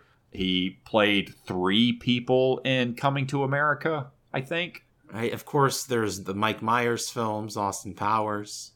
He plays Austin Powers and uh, Doctor Evil and Fat Bastard and Goldmember. the comedies are dead. That was one thing nice about Barbie. It was like, hey, this is you A know comedy. it was- yeah, the comedic parts were great mostly, It, and there are no more comedies.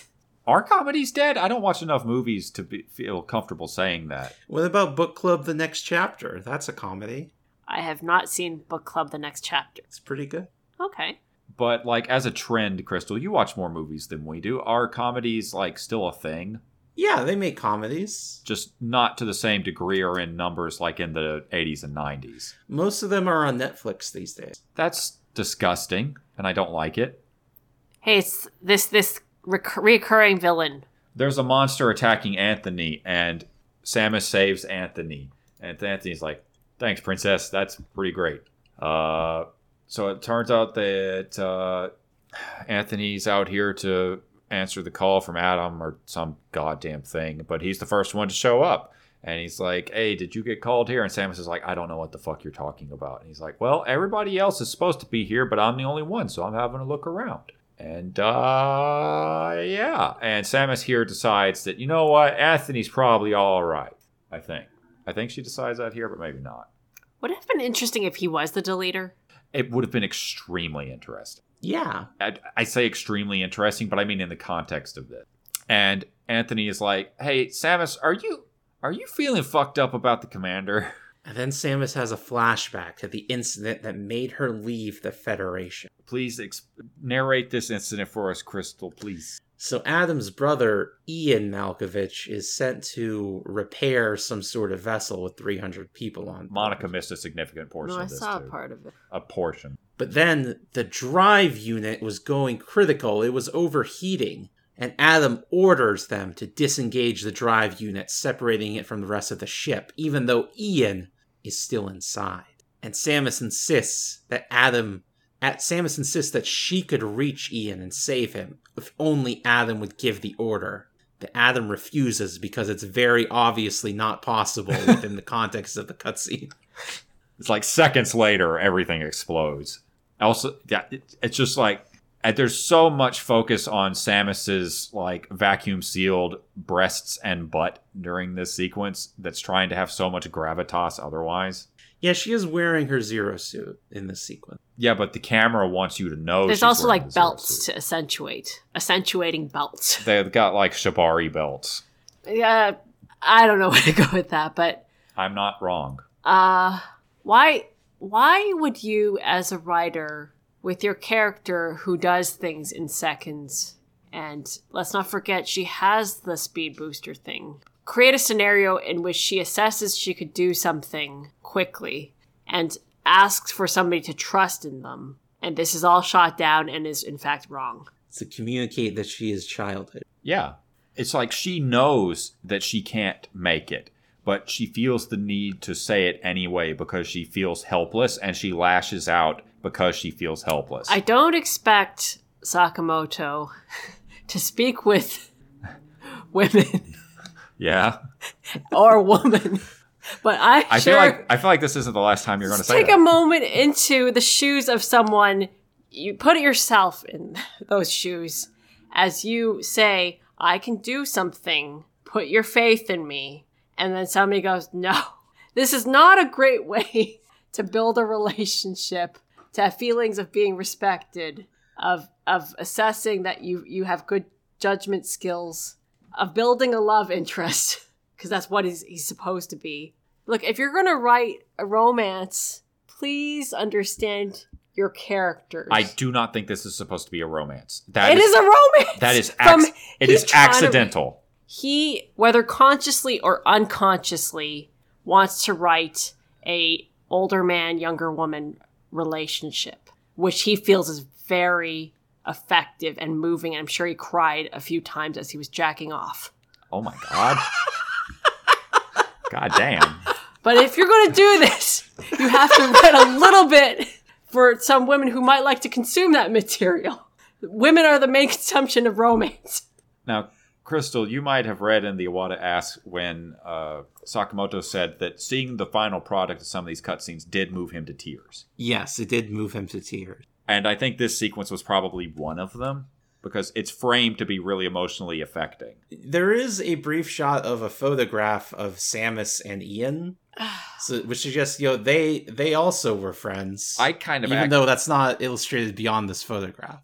I kind of got the impression that we were supposed to understand that Samus cared about Ian a lot. Maybe. Well, she clearly does care about him a lot, This is the but again, we do not see him. They've done so much. Like, this is a lot of intermingling outside of combat hours.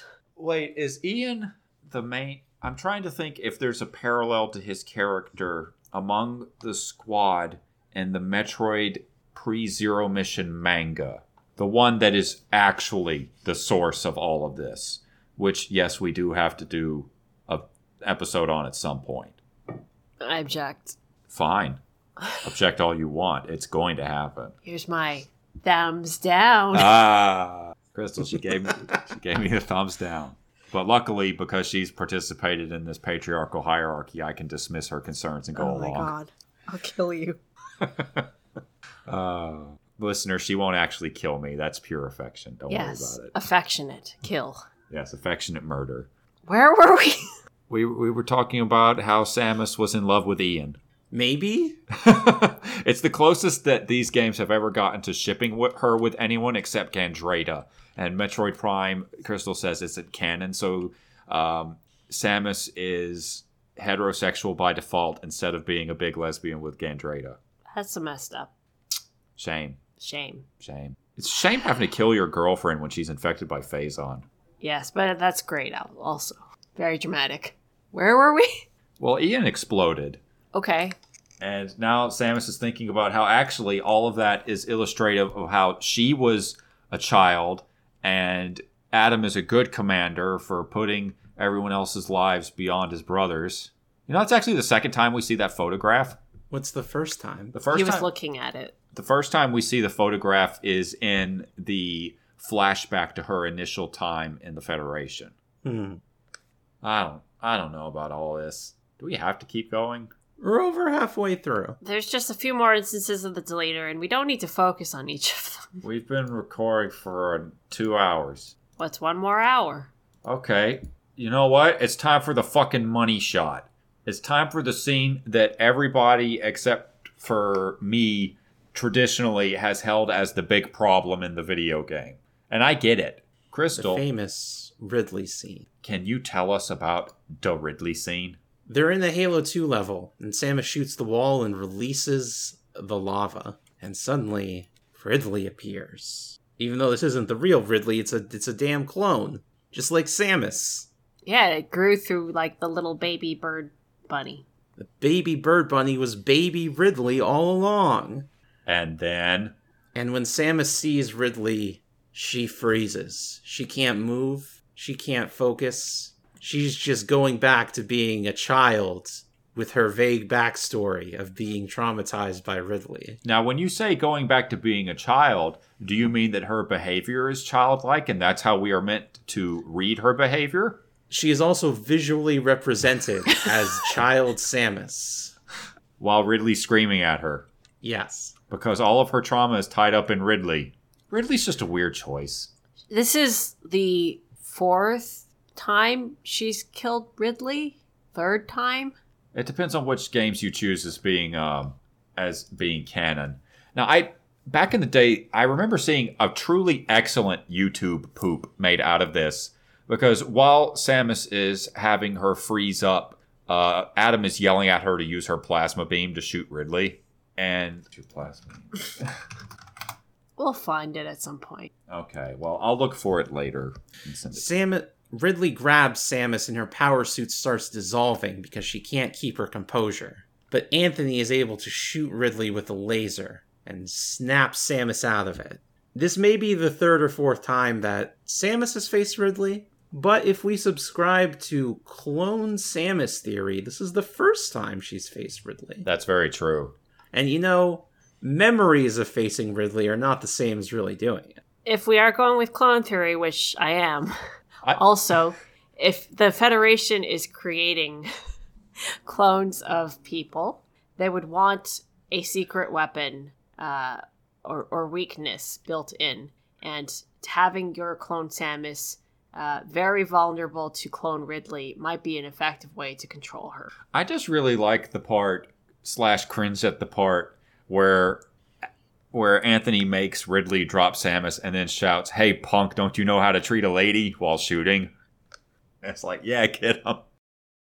I would like to posit that a, an, a suit of armor which dissolves when you are feeling emotionally vulnerable is a very bad suit, suit of armor. I, I feel bad for the Not a- not very a- stereotypical role that the Anthony voice actor had to portray, but also I'm clinging to him as a, on a raft. It's not. It's not his fault, but boy, it very much um, recalls to me the character of the priest uh, or the priest-like uh, prisoner in Alien Three. You didn't watch that with me, Crystal. Have you seen Alien Three? I have not seen Alien 3. Well, uh, there's a bit in Alien 3 where a black dude who's very religious is in a lead foundry in a very red lit uh, sequence, and he holds the alien in place by letting it attack him hand to hand so that the big molten lead things can pour down and kill them both. That's pretty sick. It is actually kind of sick. But he's treated. Uh, I think that Anthony here might take some uh, notes from that character because that guy was just cussing the alien out the whole time they were fighting. Ridley knocks Anthony into the lava with his tail, and that's what really gets Samus going to be able to do this boss fight. Before that, he does like a perfect dodge roll thing, dodge flip. He does. Uh, And Samus uh, fights Ridley, and it's actually a real boss fight. you enjoyed this boss fight? It's all right, And then she says the funniest line in the game which is I wondered if Anthony was conscious as he hit bottom. Oh my oh, God. And that's the first thing she thinks, staring at the spot where Ridley escapes. and then she has a flashback to this thing. Then that we're gonna just cut to happened. this thing we just saw She regrets thinking, even for a moment, that he would betray me. because she thought that because he was firing the gun at her to fire past her.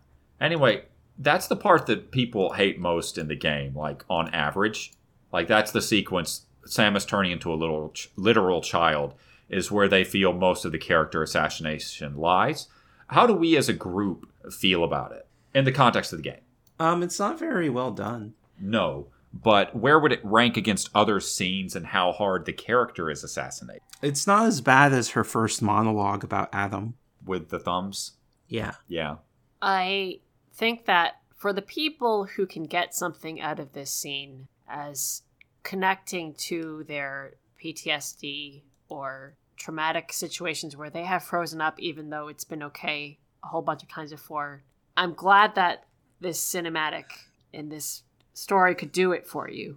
I think it could have been done better a host of ways.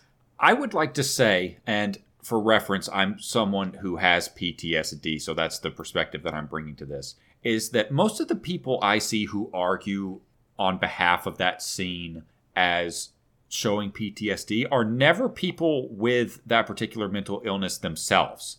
There are always people going like, "Oh, this is a respectful treatment of PTSD," but they don't have any experience with what it's like. I, I do feel like I've seen a couple, but I feel like definitely they're overshadowed by the people who, you know, are supposedly arguing for those people. But there's so many other ways you could wit. You could even have it as your main driving portion of a story if you wanted to do that. But drawing it around Ridley specifically, uh, in, in a context where she's fought him a whole bunch of times, and having her inf- literally infantilized in a story all about her being infantilized. It's not good. Also, they don't explain what the fuck their rela- her relationship with Ridley is. Yes. They expect me to have read that comic. yes, they do. which is why we have to read the comic. Ridley talks in that comic. He talks a lot, actually. Samus introduces herself as Samus, like five years old or whatever, and he's like, I'm going to eat you, little girl. Something like that. He's Actually, actually see how that might be a, a bit upsetting. he's actually a little bit. He looks kind of upset at first when he's looking at her. She introduces herself in the middle of this like burning wreckage of her entire life, and she re- introduces herself very politely. And he looks sad for a second, and then he's like, "Well, I'm going to eat you now." That's the only good scene in the whole book. And the thing about Other M is it loves that fucking book. It's an adaptation of that book. You can't understand Other M without reading that manga. Crystal, have you read it? I've not read it. Oh, Now, my, that manga has Chozo in it, right? it does. Yes, it, There it ain't no Chozo in this game. sure aren't. Monica, you don't have to participate, but we're gonna. You don't have to do a reread. I'll be here. Okay, you don't have to do the reread, but I'm going to have to. Yes, it would be a reread because I did read the translation, but that was even after I bought the Japanese versions of these books. Yeah, and that was like what, almost 20 years ago. I don't know, when did they come out? I think before Fusion, Okay. definitely before Zero Mission. Yes. Anyway, what's happening? We have Madeline Bergman again. So after she has defeated Ridley, Samus has renewed confidence. Even though Adam is, uh, she can't get in contact with Adam, she decides that she's gonna go off on her own anyway. And she says to no one in particular, any objections, Adam? Are there no blaster doors on this ship? Like the whole her, her shooting the door originally was like a very everybody was astonished. Are there blaster doors on the ship, Cameron? Yeah, So how did they not know about? it was the first door. But but surely it's just something throughout ships. Don't think about it. Shut up. Yeah, this is a Federation ship, right? Uh-huh. Yeah. So it must be standard uh, issue. Yeah, because everybody's got a blaster and missiles if you've got the authorization. Uh, Madeline says she set off the baby's cry. She's the baby. Actually, she kind of is the baby. Sure. She's so tiny. Like Samus is not a tall woman in this, and she's made taller by her armor, which I don't know how she fits in there. But Madeline Bergman is small compared to Samus. Madeline explains that they were trying to create a special forces unit composed of bioweapons. In order to make that happen, they were attempting to create an organization modeled after the space pirates with the Zebesians at the center.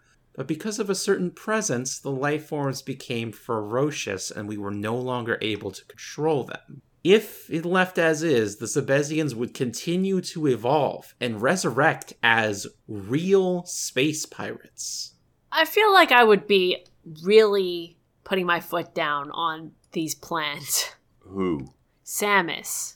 Samus, Samus, is in the dark. finding out that there's not only which she already just learned earlier, genetic engineering of Zebesians, but this whole plan to make Zebesians and we know probably Metroids.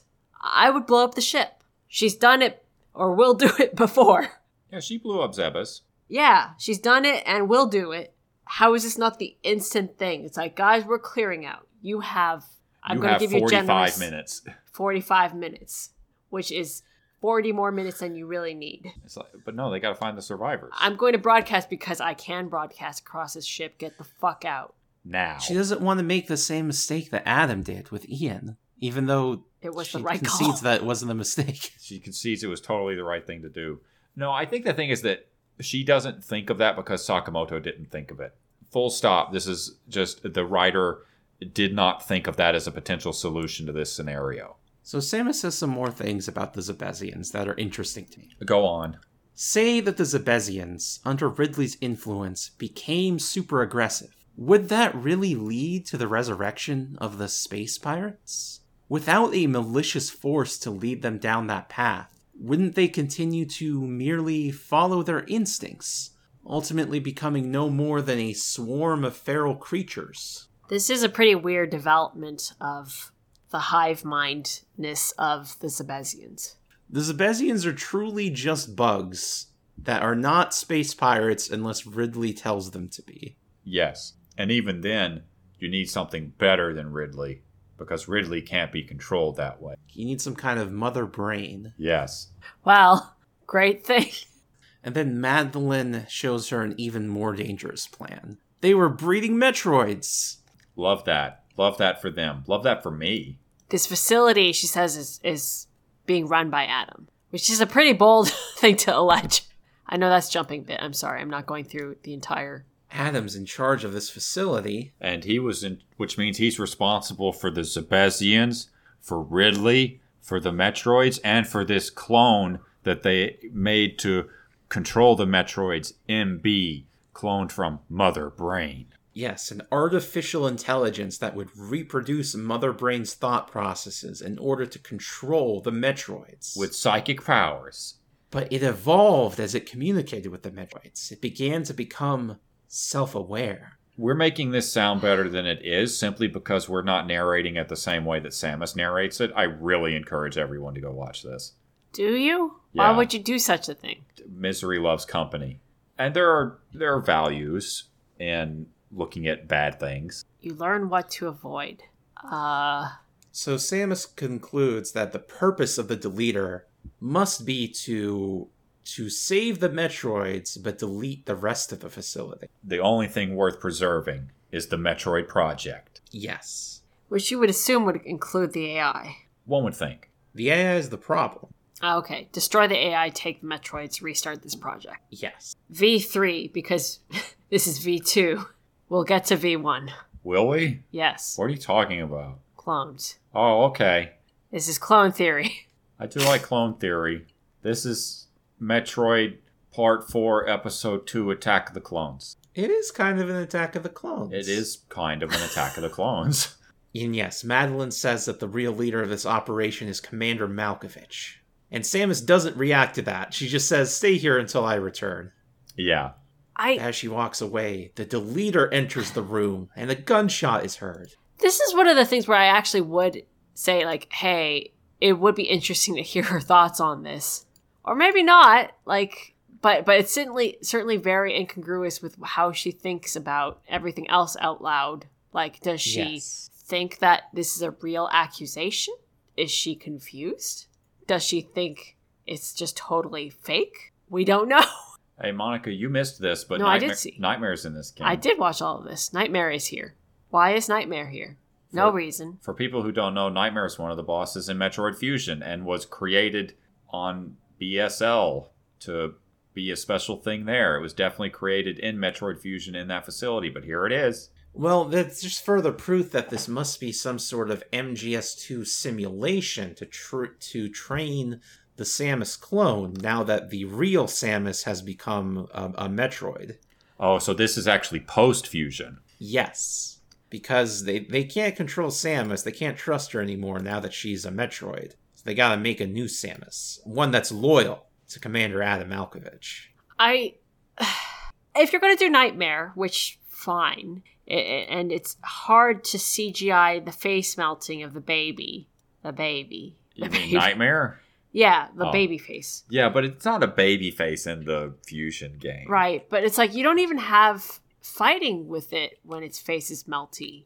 That was the cool part in Fusion. As you fought, the face melted. That's that kind of thing's a lot easier to do with sprite work. than Yeah, with- I know, but like, why not like try to do a little bit of a CG or change, and the face melts, and then you do more of a fight. It just turns into melt face and dies. I don't know what to tell you. You do fight it with its mask off, its face just doesn't melt. Crystal, we're coming up on another big scene. This is definitely the scene that made Sakamoto cry. This is the one. What scene is that? This is the one where a baby Metroid shows up at about A one baby. about one thirty seven twenty. She hesitantly raises her gun at the baby Metro. After having a flashback to the fucking the baby on SR three eighty eight. She decides that she's gonna kill this baby. But then she gets shot in the back and her suit dematerializes and she falls to the floor and she can't get up. And the baby Metroid is about to attack her, but it gets shot too by Adam. Why did he do that? Why did he do that? Why- Very good question. So Crystal, what is the supposition of the story itself as to why he did that? Very good question. Did you lose Still track don't of it a little understand bit? it. I've been thinking about this for a week. Okay. Why did Adam shoot Samus? Now thinking about it for a week doesn't mean you came to any conclusions. Why did he shoot Samus? Please tell me. I know why he shot Samus. why did he shoot Samus? Okay, so let's put this into an analogy. A Metroid is a dog. Okay. Samus had a pet dog. Samus was very traumatized by the death of her dog. But ultimately, these dogs are bred to be fight dogs. It's not a good thing. She thinks about it and she's like, I, I need to stop this dog from becoming. It's already a, fu- a, a, a, a brutal ass dog. I have to put it down. It's like if dogs turned into the thing from John Carpenter's The Thing. sure, okay. I have to let it not so become she the is thing. she's got the shotgun she's ready to put down her dog and adam is like she's going to be re-traumatized so i'm going to take on the sin and burden of shooting her puppy so she doesn't have the stain on her hands etc etc Oh, I'll tell you the actual why within the story. Because the only time when Samus is vulnerable is when she's on the attack and you're coming at her from a different direction. so He had to wait until the instant she was about to fire. No, that but her- why? So that, what do you mean? why So that he could do a heroic self-sacrifice. oh, the rest of this plot Yes, sure it's the rest of the plot. couldn't she just shoot the metroid and then he shoot Do you two just After- not believe Adam when he says that he did that so that he could go instead of her and he disabled her so that she wouldn't be able to come along? i don't know what to make of that Crystal? I I believe him. I just don't get it. I just she's she's she's Samus. she fights the metroids She's just fought her way through this whole ship. But these these Metroids, says Adam, might not be vulnerable to cold, so she might not be able to kill them. Okay. They might not. You know how you could sort of test that maybe with the ice beam, He's got a nice gun. which killed this Metroid, but I guess he did say somebody said this is still a young one, so maybe it didn't really fully get. Thank you, Sakurai. I Sakamoto. So, sorry, Sakamoto. Sakurai might be a rough boss, but he didn't do this. No, he didn't. Um, I think the thing that really gets me about this is that Adam doesn't actually know that the Metroids have been engineered not to have a week. He doesn't know if There's a strong likelihood that they have. he thinks there is. He doesn't think that like he doesn't know if it's possible to engineer them at all, but he assumes that they have to operate on the assumption that it is, which means obviously that Samus Aran can't stop the Metroids, even though um, two games ago she defeated what was it, thirty or forty of them that were immune to the ice beam. Yeah. Wh- When was this? The return of Samus. Oh, okay. Yes, she did go through that whole thing. Yes. She is well acquainted with the act of fighting Metroids that can't be stopped by the ice beam. In fact, she. Unless unless. this is a Samus clone and Adam knows that she's never actually killed a Metroid before. And he knows that she doesn't know about Metroids that can be destroyed with just missiles. Yes. Or it could also be a version of the timeline where Metroid 2 never happened, except th- for the part where she found that. I guess it must She have happened. explicitly stated that it did. Yeah. And yes, it's in all of the scenes. It is. Hmm. Isn't that mm, okay? Well, I got nothing. I I, I am I have run out of lies. Sec- S- Sector Zero Metroids most likely can't be frozen. What are you talking about? Which is the best line in the entire game. because he froze the baby Metroid, and he says, "Ah, it must be because it's still in the larval stage." Sector Zero was also what it was called in Fusion, right? Or the Forbidden Sector or something. I just like the thing when the character is saying what I'm thinking. So when she says, What are you talking about? It's good to me and it's good for me. Samus asks Adam why he's credited as the creator of the Metroid Military Program report, and Adam explains that he received the request to write the report from Galactic Federation HQ.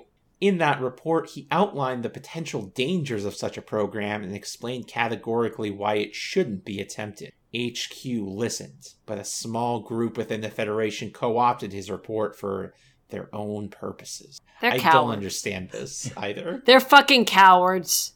S- Sakam- Cowards. Sakamoto is a coward, and even though it's very interesting to have a federation which would, you know, engineer bioweapons, which is disgusting and awful and The, abhorrent. the government are the bad guys. yeah, the government are the bad guys. It's a great plot. Samus strikes out against the government, but no, the government is good and benevolent, and there's these bad eggs over there in that corner doing this. Funded a gigantic ass facility.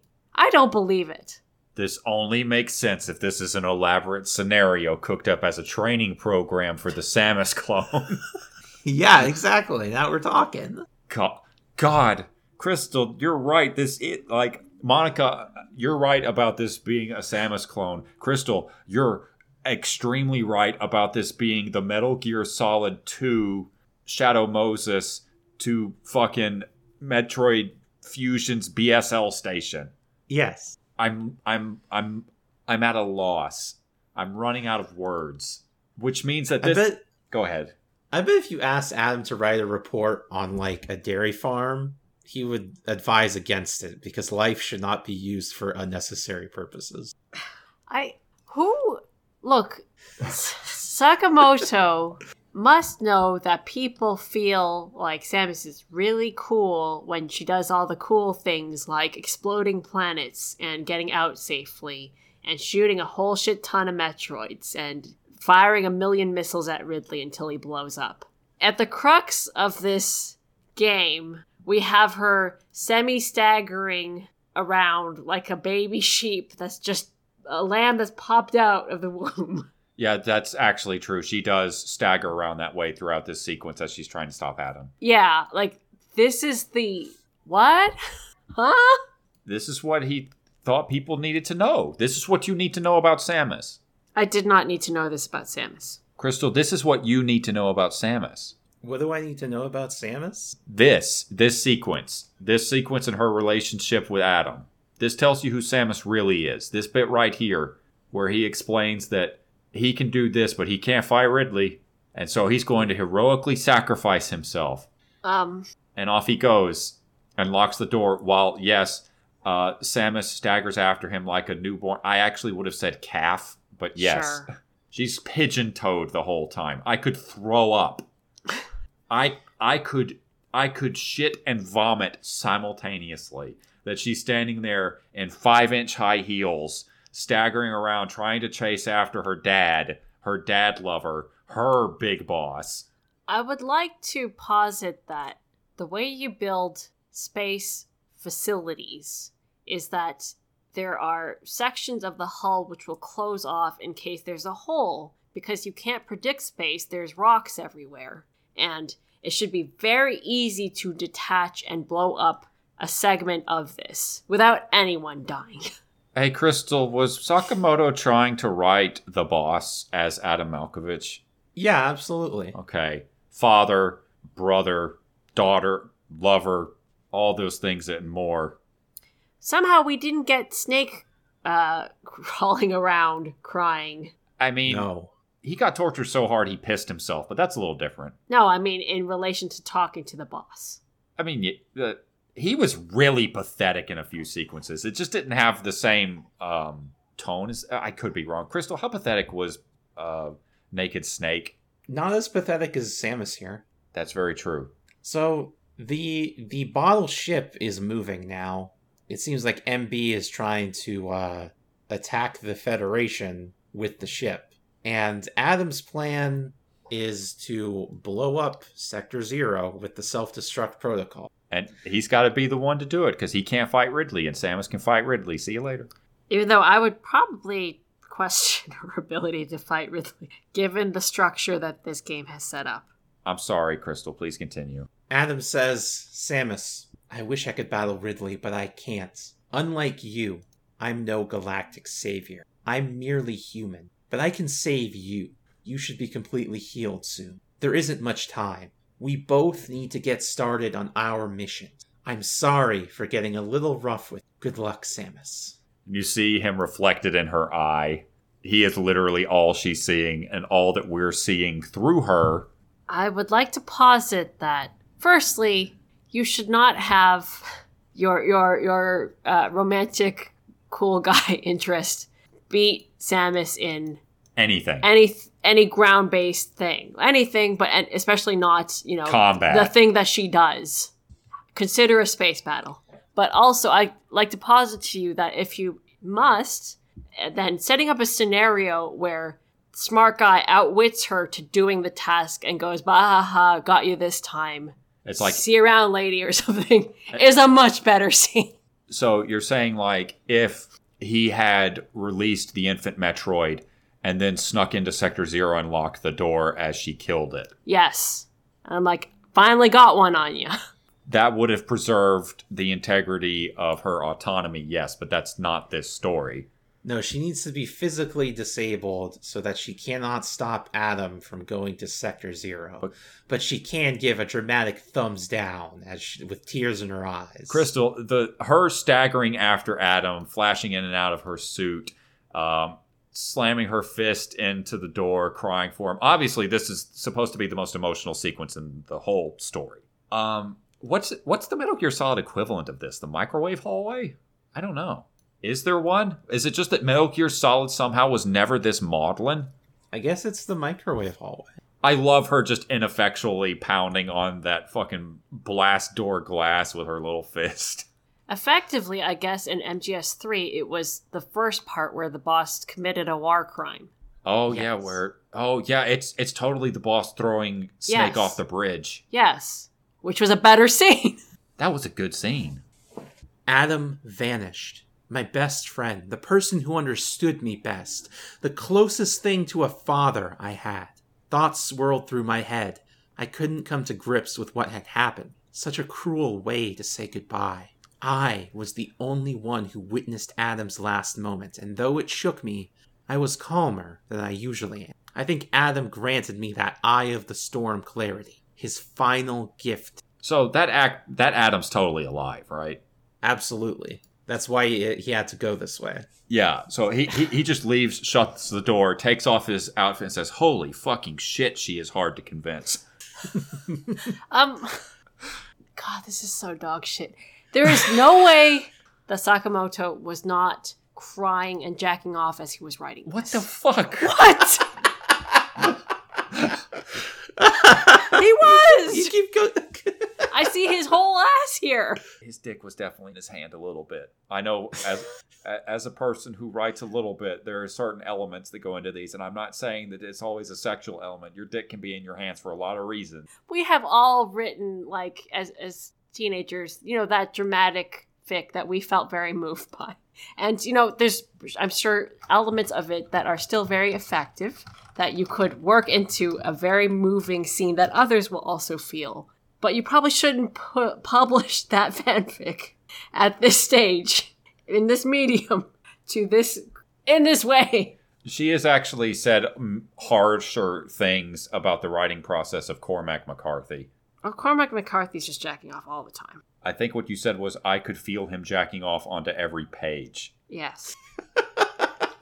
I'm sorry if you like Cormac McCarthy. I find him and his prose awful. He likes to convince you that he knows big words. Also, that it's very cool when he doesn't put in quotation marks. It's not cool. It's not cool. No, I thought it was cool. it's fine. Monica's it's not now being cool. Monica's now being gentler because No, I, I think it, you could convince me I could read. I have read books without them that work fine. It didn't make it cool though, McCarthy. he's dead as shit now. Oh, is he good? God damn. um. Okay. Well. So Sector Zero disengages, flies out, and we actually never see it explode. We just see Samus walking away. She's walking fine now. Well, enough we to- never see it explode. No. The, Oh, we see the rumble. Okay, yeah, the sure. facility just kind of rumbles a little bit, even though I'm pretty sure that's not how explosions work in space. Well, Crystal, how sad are you that Adam is dead? I'm glad that he got to go home from his job. But treating the story as a like as Sakamoto intended us to experience it. Uh, at least there won't be any more Adam scenes. Oh, that's a beautiful dream. But they're all Adam scenes, aren't they? Yeah, I guess. Samus gets back her gravity suit when she's almost sucked out into space and she decides, I can't rely on Adam to direct me anymore.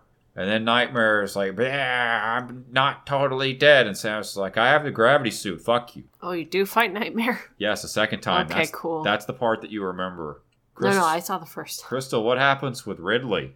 You also missed this, Monica. She finds Ridley, but Ridley's already dead. This is a little bit before that. I'm talking about the part where Ridley's wounded at about 150, 120. 150, 120. 151, oh, it's one hour, 51 minutes, and 20 seconds into Metroid Other M, all cutscenes, game, movie, full story, 4K, Ultra HD. That's in the middle of Adam dying. One hour, 51, 20 seconds. It might be out of sync. we could be out of sync. I am watching this on VLC. Um, I, I'm at the part where Ridley's attacked by what's clearly a Queen Metroid. Yeah, that's what I'm talking about. Oh, okay. Sorry. I, th- I thought you were a little bit after that where Samus finds his corpse. I thought that seemed So, pretty- so Samus doesn't fight Ridley. no. No. No. So Adam's assessment was completely wrong, and in fact, there was a Queen Metroid who can lay Yes. other Metroids on the ship. Yep. His sacrifice was totally pointless. uh, uh, Samus even mentions before that the Federation could easily blow up this entire ship if it came to it. Yeah. So it seems like they should just let it go to Federation space, give them a warning, leave the ship, the Federation shoots it down. The correct option here is to evacuate. yes. I would like to also posit there's probably a self destruct button on this ship. Not just that in general there's self destruct buttons in the Metroid universe, but for an experimental bioweapon facility, there's going to be a self destruct weapon. Are you kidding me? Now, before Samus finds Ridley's body, she does find one other corpse, and that is Beard Guy, James, the last un. He's he's the last person who could have been the, the deleter. which means he must be the deleter. but someone killed him off screen. Crystal, isn't it true that the the identity of the deleter isn't confirmed though? The identity of the leader is a subject of controversy. Some Metroid wikis believe that uh, Goatee Man is the deleter. Some say that the leader's identity is unconfirmed, but it is strongly implied to be Goatee Man. Now, obviously, it has to be Goatee Man. Uh, does it have to be? Okay. So let's say for sure that it is someone on Adam's squad. Okay. Would you agree that it is not Anthony or Adam? No. It could be Adam. That's how he got out. but Adam's been in the communications thing the whole time. He was like talking on the phone when um J um what was his name? Not JD. Okay. K KG got murdered. Oh, that's true. I guess it can't be Adam. And we can probably agree that it's probably not Anthony. Why couldn't it be Anthony? Um, because Anthony is visibly way bigger than the deleter when we see the deleter kill KG. Okay. Okay, so we agree it's probably not Adam and Anthony. It'd be pretty cool if like Anthony was like a very covert op, so he openly like supports Samus through from some scenes, but that he's actively being like a a double agent in the background. Yeah, that'd be cool. That would be all right. But we, we agree probably not Adam and Anthony. Now, we also agree that it cannot be any of the people who have been killed by the deleter. Right. So, we also agree that it cannot be Lyle because Lyle died before the deleter started killing anyone. Right. Okay, so that leaves us with Maurice, um, KG, and James. Maurice is killed by the deleter with a freeze gun. Um, Madeline Bergman saw it happen.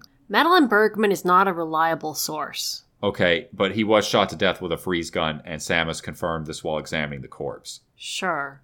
And she was also then immediately attacked thereafter by the person that she identified as the deleter. Was that the big machine thing? Yes.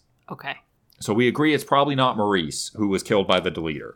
So we are left with two options KG and James. Now, Could it be KG? we know that there was one person who was never identified that was killed by the deleter and thrown into magma, so their body can't be recovered. Whose perspective was that? The deleters. Shut up. what do you mean? We, we, these, these shots should be framed in a way and observed by someone. Yeah, they. Shut up. Listen, you're not seeing the vision, man. There's vision. Okay, so if the person who was killed and dumped into the magma, we agree their body could not have been found. Right. And James's body was found, which means he's not the person dumped into the magma. I can't argue with this logic, no. Ergo, KG, as one of the last two people who could have been dumped into the magma, must have been the person dumped into the magma. Okay. Through deductive reasoning, we can conclude conclusively, without a shadow of a doubt, that if all of these premises are true, that James must be the deleter. That makes sense because the camera sure did treat him suspiciously throughout the whole game every time he showed up. I would like to posit that there is no deleter. Okay, hold on. No deleter theory. Interesting. None of the Federation officers are the deleter. Because this is a training exercise for a clone. Well, not even that, but Madeline Bergman is not a reliable source. She, eh, spoilers, has the ability to affect other things on the ship to fire things. So she could have made Maurice shoot himself, Yes, or, you know, have a Sebezian with a space ice gun. I don't know. or she could have taken control of James. Sure. And navigated corpses around. Wait, you're actually s- putting forth the no deleter theory? Yes. Crystal, how do you feel about no deleter theory? I like no deleter theory because I think it's too obvious if Goatee Man, who was treated by the camera very suspiciously like you would a red herring, was actually the deleter all along. I think maybe it was MB. I kind of love how unimportant the deleter storyline ends up being because this bit where Samus finds James's body, the deleter never comes up again. It's Right. over now. All Who- the principal actors are dead, which means this story doesn't matter anymore. Who has killed James? Um, Or what? probably uh, Madeline Berkman with scare quotes because Yeah. the deleter did show up on her. Okay. So we have a plot line of convenience here where you think that the big issue is going to be the deleter, it is not. And there is some other intelligence on this structure who wants to break down all of the officers and their morale and their trust in each other and systematically go through and kill all of them. It's MB. MB, the deleter. Yes. Yeah, I'm into this theory. Thank you. Okay, I'm going to go along with it for now, even if I don't agree with it. Ridley gets killed off screen by Queen Metroid, and then Samus kills the Queen Metroid, which is the opposite of what Adam thought that she should do. hey, Crystal, what do you do to all the little Metroids that uh, the Queen Metroid spawns throughout this? Well, you freeze them up and then you shoot them with a missile. Remember that thing that Adam said where it was very likely that the Metroids could no longer be frozen? Well, not in their larval stage. Are these larval Metroids? Larval Metroids can't really suck on people. It clearly can. Oh, these are big Metroids. These are big aren't Yes, they are. They are Oh. full size they? stages. So Adam was completely wrong. Adam's Adam's a He died for no reason. Probably because he was just making shit up because it was his cue to exit the stage. It may be that it's mentioned somewhere that the Queen Metroid was a perfect, unaltered clone. Why would you say? But the point is to make him better. I don't know what to tell you. Okay. and certainly the bypro or the offspring of this unaltered creature, Would be all unaltered as but they would want it altered. Oh, okay. Uh, what else is there to do? It's time to meet a, a new survivor What? with red hair. How dare they? We are four fifths of the way through this movie. And now it's time for the real story. Uh, So Samus has to chase down this middle-aged woman with red hair and she chases her in and oh oh oh what's in here metroid eggs oh my goodness that's impossible she turns around and it's like ridley's dead and it's like oh a queen metroid No, we killed the Queen Metroid. no that's just where she runs into the redhead first Oh, The survivor explains that she is the real Madeline Bergman, and the Madeline that Samus met earlier is actually MB, an android created with the intellectual data of Mother Brain, who consequently developed Mother Brain's consciousness. what their foolish plan mother brain's rampage everything that happened here was just as mb said this is very this is a v- much more fun game to watch in 1.5 speed So the person who really sent out the distress call was the person, the real Madeline Bergman with the red hair. yeah who looks old enough to run a facility like this? She's Madeline Bergman, MB for middle aged. And Metroid Other M is the only Metroid game to pass the Bechdel test. I I guess that's probably true. Wait, hold on. But did, did what? Does it twice even.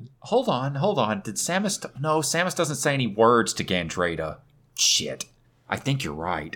Sam is generally not a big talker. What about uh we don't know the gender of um Uncle Bird in oh, Dread. true, true. It could be the case that Quiet Robe was a woman. That's true. Yeah, it could be. Questionable passing of the Bechdel test. So, Crystal, at first, MB didn't look like a person. So, what? No. Why did why did MB end up looking like a person? So at first she was just a big brain in a tube, like Mother Brain. But because the point of MB is to control the Metroids, they needed the first Metroid baby to recognize MB as its mother, so she had to take the form of a living thing. So in order to create the ideal relationship with the Metroid, one that was not based on dominance or control. and in fact, Samus has a flashback to when the baby attacked Mother Brain to save her. And she, she makes the connection that that is exactly the kind of ideal relationship that they were trying to develop with MB. mother and child, the baby. Yes. MB also stands for mother baby. So MB is sort of patterning herself after Samus Aran, mother of a baby Metroid. You're suggesting that MB is itself patterned on Samus. yes.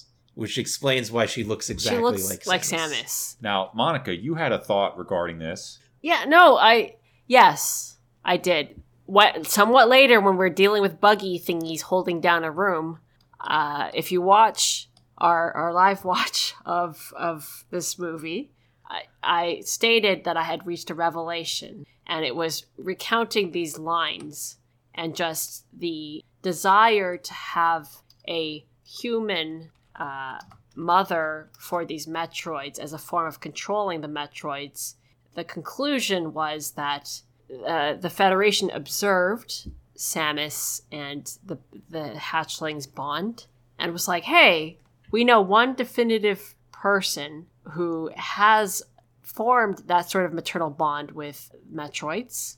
Let us recreate her. Let us reproduce this relationship." So, your suggestion is that MB's human body is a clone of Samus.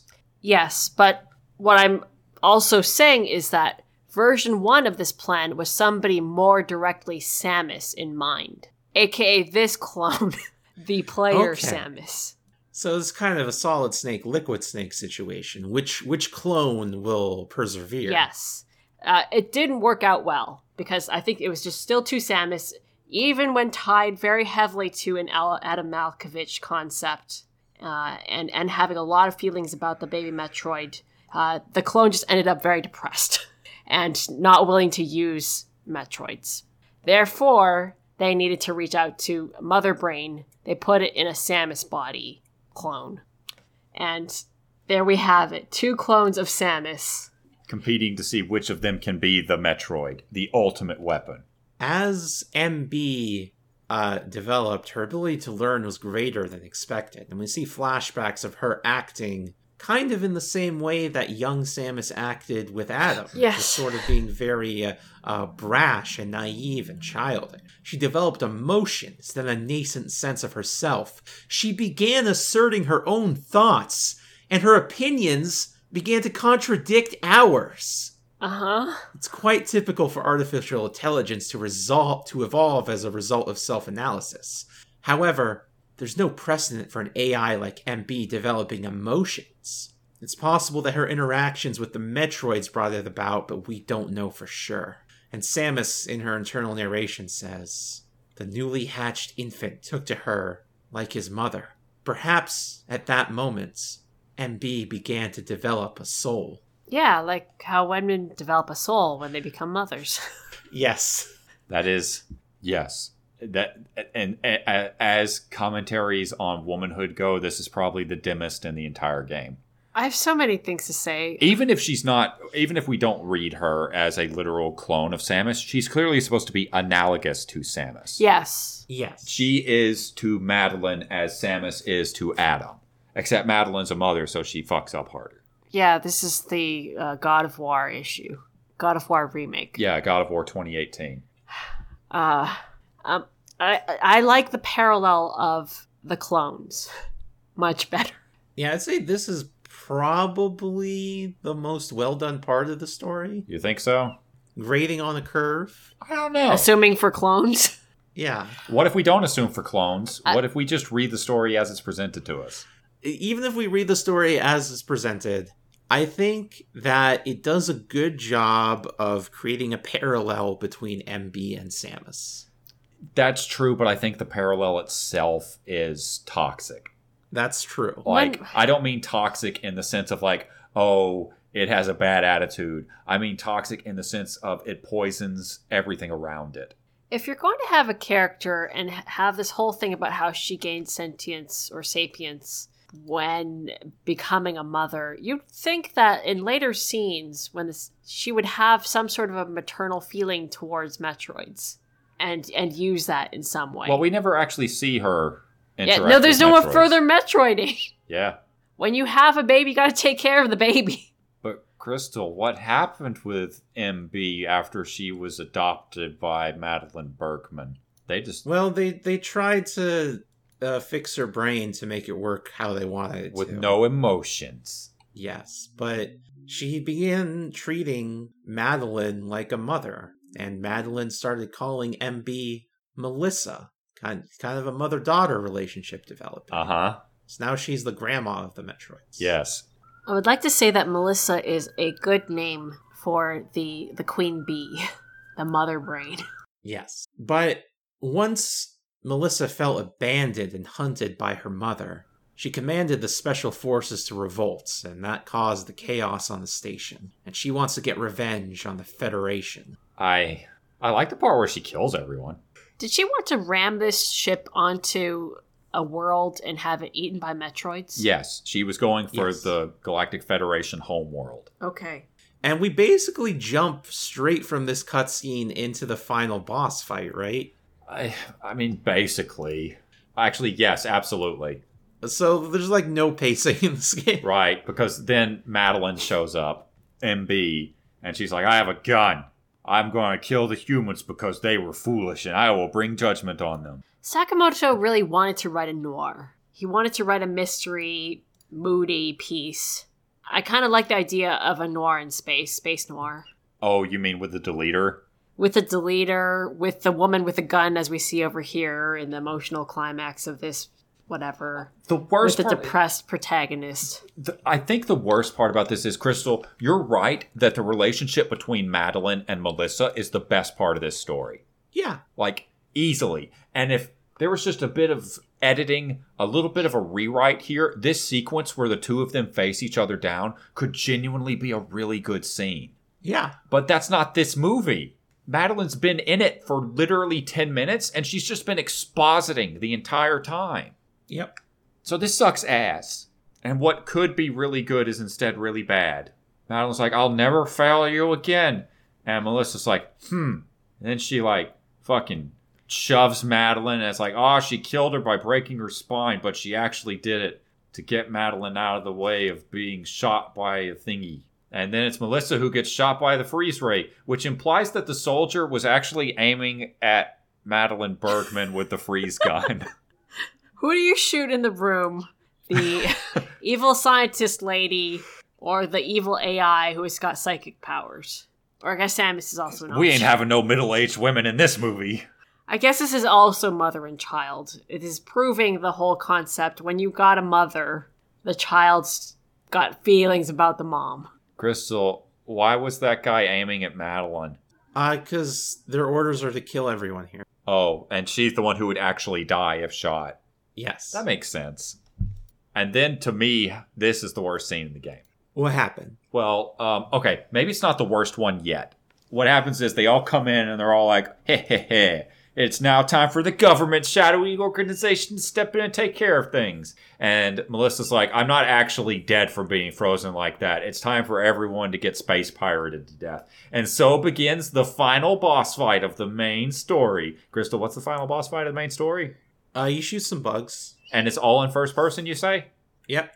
So it's not very interactive. Nope. Okay. Well, I'm glad that that happened. You stand still and you shoot the bugs. Just keep shooting them. We had a great dramatic time of it. Why doesn't she call? Why don't you put the Queen Metroid here? Great question. Okay, so Samus shooter the bug, and she can't kill all the bugs for some reason, but she shooter the bug, and then eventually you get a shot where it actually I think it's waiting for you to aim at Melissa. So once you aim at Melissa, Madeline jumps in and shoots Melissa with the freeze gun to stop her. And we know Madeline can uh, Melissa can dodge this, so I guess she just takes it. But as soon as she's frozen, a little tiny evil man says fire, and a million guys shoot Melissa at once with all their machine guns. And she's like, arg, and she dies with one of the female pain sounds from Goldeneye. and Madeline drops her gun, like, no, you shot her after I shot her. What the fuck? It does uh, disable the Zeb- Zebezians, These aren't Sebesians. They're Zebezian clones, sure. insect clones, They're whatever. a different thing. It was kind of important to stop Melissa a little bit. And here comes Napoleon. Here comes the colonel, who looks a lot like Colonel Campbell. He does look a lot like Colonel Campbell. Can you convey s- evilness in any more obvious? He steps on the beret. Beret. He, He's he wearing smirks. a beret. Yes. And it's like, well, Samus, I guess you've managed to do some decent work here, but as you're not part of this operation, I must ask you to leave. And now I will evilly take prisoner Madeline Bergman over here, and this poor girl's corpse, and everything that you did will just be pointless. I guess you better go. And Samus is like, okay, I guess I better go. And that's the worst scene in the game because Samus is spoken to by an authority figure who's doing something that's plainly, visibly evil in a research facility full of information that could threaten the entire universe. And Samus just goes, Okay, I will listen to authority. Why? It's interesting that they let her live. Yes, Well, see, it is that- pretty interesting. That they let Samus live? that doesn't make a lot of sense. that they let Samus. yeah, why are they letting Samus? I live? think you understand intrinsically that this guy knows that every guy in here, if they tried to kill Samus right now, they wouldn't be able to do it. She could just stand there with her shooting at them and it wouldn't do much. So he's just going to swagger at her and she'll just leave and then sh- they're going to kill her later? Yes. Well, no, not even that. He doesn't have to because she is ultimately a lapdog of the government. This scene makes Samus into a bootlicker. She is constrained by the law because the law is righteous. And in fact, that's what rescues her in this scene when Anthony turns out he wasn't dead, but he shows up with fucking orders from the chairman of the Galactic Federation to specifically take every survivor away, and this can't be overridden by this weird colonel guy. And it turns out that in the end, the law will always protect you, and the government and the police are always on your side. Hate this fucking game. Piece of shit. God damn it. At least Anthony's alive. At least Anthony is alive. I am glad Anthony is alive. God bless Anthony. I like the sequence of him falling onto a lava monster and then shooting it with an ice beam. Now, I'd like to posit that he's showing a great degree of skill. Yeah, he's cartoonishly good at this. If we did have a deleter on the team, I would say it's Anthony. Okay, Crystal. This is the end of the game's main narrative. I was the insane Yes. one. Yeah, they, they get out with Madeline Bergman, and as Madeline Bergman is falling asleep, what does she say to herself, Crystal? What does Samus say to No, her? what does Madeline Bergman say as she's drifting off to sleep? What does she say? Well, she's thinking about how uh, Melissa was accused of insanity because she developed emotions. So as she's drifting off, Madeline says, I was the insane one. I was. Oh yes, I was the. Insane As there's a, a giant stardust image of Mel, uh, Melissa. Melissa. in the background, which is very like, what are we supposed to feel for this? We're supposed to feel I was the insane one for playing this game. Just like Madeline Bergman said, I why was the did you insane play one." this all the way to the end? It's a good question. I remember that you when we watched this crystal, you loved that line. yeah, The thing you said was so true. That I as I often say to myself when falling asleep, I was the insane. I one. was the insane one. You know, sometimes you fall asleep and you realize that you were the insane one. That's true. The selfish conceits of humans drove MB to violence. It was their distorted perceptions and greed that awoke such fury in the fledgling girl's heart. Her thought was to punish the foolish and conceited, but MB could not complete her mission. As Melissa, she was defeated. With their one vulnerability overcome, the Metroids were indestructible. If some fool just following orders had taken the savage creatures to those who sought them, I can't imagine what would have happened if Adam hadn't recognized the looming danger. But the cost was far too great. Why did Adam have to pay with his life? For me, I couldn't believe he was dead. For the first time, I questioned his choice. This is the moment, the first time. first time. I heard Adam's voice in my head, and I knew in my heart that he made the right decision, just as he had so many years ago. That voice, of course, saying, No objections, right, lady. In that moment, I swore not to grieve his death, and for the first time, I gave him a thumbs up, just in case he was watching over me. I say I love her outfit here. Yeah, I like it. It's got uh, she's wearing like a high neck tunic with uh button sleeves. It's pretty cool looking. And then Anthony gives her a thumbs down. He's like, I don't know what I'm doing this for, but ah, fuck it. I'm sure he knows. I'm just It's bust- her whole He's like, bit. I'm just busting your balls, princess. Samus really has a thing for shoving Anthony when he teases, him. you know, as girls do. what happens um, after the credits? Well, see, um, the whole facility is still full of monsters, so they're set to hit it with demolitions. But Samus is like, there's something there that I gotta get. So she goes back and she does 100% completion to find something that's irreplaceable. And when she gets to the very top of it, she finds a boss, and that boss is um, Fantoon. What's Fantoon doing here? Fantoon from Super Metroid is here. And what's Fantoon again? A The ghost. ghost of Mother Brain. It's the ghost of Mother Brain. So we can read this Fantoon as being one of, I guess, um, three things. And I don't know which it's supposed to be. This is either the same Fantoon that we fought in Super Metroid. This is the ghost of the Super Metroid Mother Brain, just like Super Metroid's Fantoon was the ghost of the first Metroid's Mother Brain. Or this is the ghost of Melissa Bergman returned for revenge. So, what do y'all think? What is Fantoon here? Monica is tuned out. She's gone. It's an interesting mo- boss that we can reuse assets. is it interesting though? It's interesting how it looks like a Calamity Ganon with Wall Masters. Crystal, what do you think this Fantoon is? Hmm. What is this Fantoon? Besides a very long fight. It So is. it's the ja- it's the Japanese manual that establishes the ghost of Mother Brain thing, right? I believe so. It might also be the uh, English one too. Let me check. It's pulling up malice portals. Yes, I know, baby. the Super Metroid English manual calls it the ghost of the ship taps into the vicious brainwaves of Mother Brain. Right, yes. But the um the concept art for Other M describes it as an entity hidden within a vessel used by the Chozo long ago. So that means that this is the same Fantoon. Is that what we're to get from this? I'm reading from the Metroid Wiki's description, the translation of the gallery mode, Okay, the Japanese gallery mode. as you do. Another version of Fantoon's background is given in its concept art for Other M, which describes it as an entity who was hidden within a vessel used by the Chozo long ago. It apparently traveled with the ancient race through space for an unknown amount of time until they reached planet Zebes, where the vessel would eventually become the wrecked ship. The same concept art further describes Fantoon as a multidimensional creature whose entire body cannot exist in a single dimension thus giving it its ghost like characteristics. This signifies that the body that Samus sees as Fantoon in both games is but a portion of its overall structure, in which its full size, mass, and appearance remain unknown. Uh, So what does that tell us? It's supposed to be the ghost of Melissa. Okay, thank you. Okay. why? Why were the Chozo traveling with the giant phantom ship evil thing? It's the ghost of Melissa. It's fine. okay, cool. Chozo loved to do shit like that. Chozo do love to do shit like that. hey, Chozo, why are you doing this evil experiment? There you go. It's like what what else am I supposed to be doing? Smart guy? And then I don't know what to say. He's a Chozo. I don't speak Spanish. Okay. So after you defeat Fantoon, the weird Chozo ghost that is Melissa Berkman, MB mother mother baby. MB means mother baby because she's both mother and the baby. Fuck me.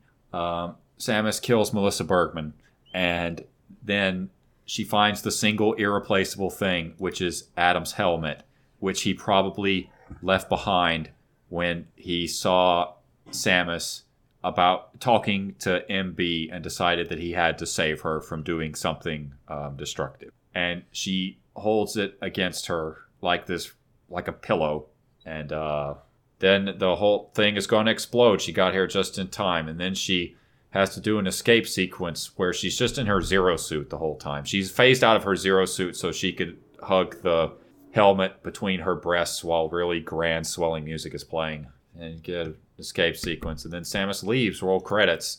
She remarks to All the right. helmet, "Let's go." Sorry for home." keeping you waiting, Adam. Let's go home.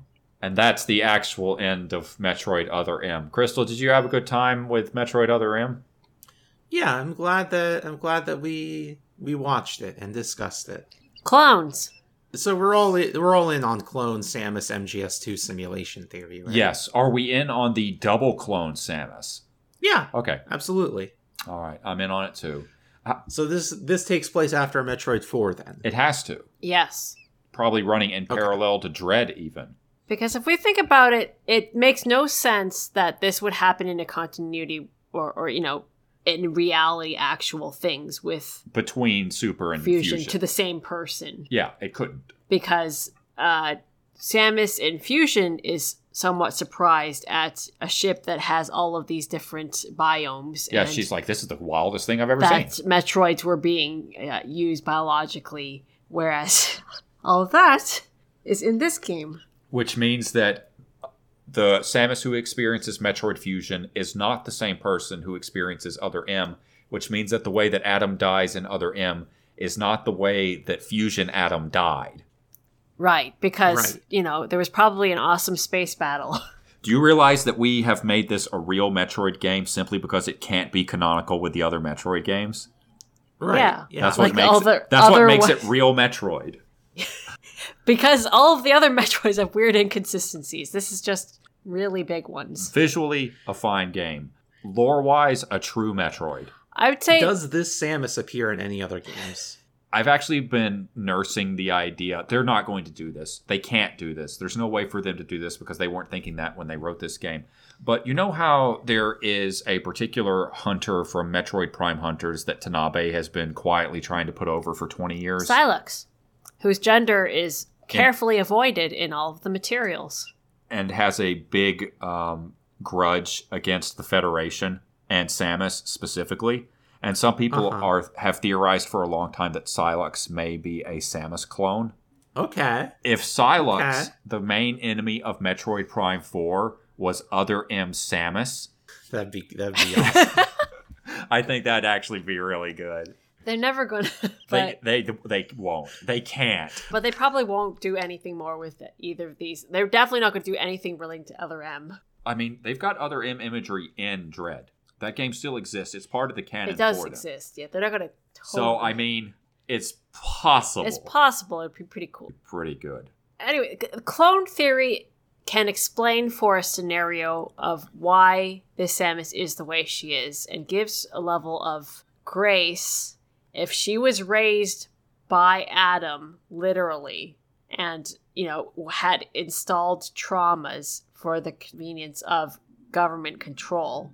This all clicks. It all makes Yes, they were literally grooming her to have a specific relationship with this father figure. Yes, and this whole parent child thing seems to be their modus operandi. So Metroid Other M Samus is the Raiden of Metroid. I guess so. Monica, you never played Metal Gear Solid 2, I watched you play through. did you? Yes. Crystal, how do you feel about Metroid Other M Samus as the. You came up with it, but how do you feel about Metroid Other M Samus as Raiden?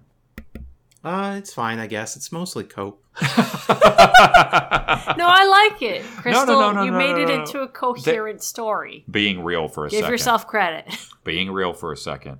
Us trying to mine anything out of this fucking game is cope. I do like the clone theory. It is the best way for us to engage with this story without wanting to pull out our own eyeballs. But I think that on some level we have to agree to acknowledge as a as a podcast and as a community, all of you listening who are Metroid fans, we all have to ag- agree with each other. We all agree shake. We're all shaking hands. This is a really bad story. Uh huh. And anything we're doing is just trying to paper over how goddamn bad that story is. Look, death of the author of this awful story, which we have made into a somewhat more palatable story. That is kind of our MO. Now, Crystal, we've been recording for three and one quarter hours at this point, talking about probably the second worst story we've ever seen on this podcast What the hell was the first one? Hyrule Historia. Uh, Actually, no. Crystal, what's better, this or Hyrule Historia? Hyrule Historia? Yeah, but versus Other M, story only. You mean Hyrule Warriors? I'm sorry. Yes, Hyrule Warriors. I was very confused. I'm sorry. it's okay. My br- my Um, brain was in the wrong place. They're about on par. about on par. Yeah. Monica, how do you compare them now that you know what I'm talking about? I have feelings for Link and Samus. Both of the stories did awfully with their characters. I guess Link was a little less mistreated, so this is worse. Oh. little. They made him corrupt, which i- is intolerable for me. That's I think it's more that you just have a much higher emotional investment in Link. I really like Samus. I know. I have feelings about Samus. But we've been recording for this long, Crystal. Do you want to just handle some uh, questions from Twitter real quick? No, we're ending the podcast. Oh, okay. Well, uh, Yay. we can we can record Wait, we more have later. Twitter questions? Yeah, we had questions Okay. Oh, from Twitter. From Twitter. Okay, let's do Okay. uh, rapid fire answering of questions. Okay. So Arcadia Girl uh, writes in. Okay, look, I know it's a bad game, and it does its best to character assassinate Samus Aran, and somehow makes the whole Adam relationship even weirder. But do you think it was worth it for short hair Samus, or is that just me? it. Short hair Samus looks pretty good. She's not even wearing short hair at the end. Now that hair. Short hair Samus is just infantilized Samus specifically. That's bratty Samus. And sure, if you wanted bratty Samus, I guess it's worth it. I would like to see short hair Samus in a different scope of work. You would argue we still don't have short hair Samus. Yes. How do you feel about it, Crystal? It was worth it. Okay. Um, timed 17 move slide puzzle writes Would it have been better if it. Uh, great, great name, by the way. Would it have been better if it was a prequel to all of the Metroid games and not something that happened between Super and Fusion? No. It would have been easier to fit into the timeline, but I. Uh, what would have been different about it? Well, see, this it would have been the less experienced version of Samus, as opposed to the Samus who has wiped out everything on SR three eighty eight and defeated the space pirates twice. A lot of people feel that part of the problem with the treatment of Samus's PTSD is how experienced she is. I see. So this is asking if she had been a less experienced uh, character, if this had been set during her early career when she was actually in the Federation military, would it have been more palatable? No, it's still awful. It I think would have it- been awful there. I think it it would still be awful, but I think it could be better. Monica's shrugging. I think it'd be about the same. Okay. Thank you, Crystal. From Ellen. If they called you in at the end of its production and you could cut, reorder, and do minor edits as you wished for a few weeks, could you save Metroid Other M? No. No. No, but uh, the starting point would be removing all the internal narration. Like, even that wouldn't save it, though. No, it wouldn't. I, I don't think that there's enough here to rearrange into a good version of this story. You'd have to cut whole cutscenes. I would at least need to be able to bring the actors back in. But if I'm coming in at the end for the editing process, no shot. I'm screwed. Eleanor Mueller writes in, Why is it like that? Internalized misogyny. I can't write a romance. I mean, it's a lot to expect him to talk to a woman before writing a game. Uh huh. Or uh-huh, think as a woman. Uh huh. You don't want to say anything about him jacking off. I already did. It's fine.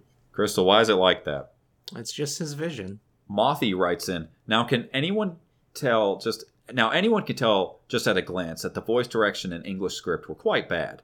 Is there any truth to the idea that it works somewhat better in Japanese, or is that just cope? It's almost definitely cope. I don't know about the Japanese voice acting, but I can't imagine that the script is much better. I see this as an elaborate trap to get us to rewatch this in Japanese, and Mothy, it's not going to happen. Also, which games in the Metroid series are canon to Other M? All of them. Well, which games do the Chozo not exist in? Um, the first Metroid, uh, probably Metroid 2. After that, they're kind of a thing. Okay, so it's a sequel to those ones. Yeah, well, they're Well, all. keep in mind that those don't take place in the same timeline. yeah, it's all canon. It's just separate timelines.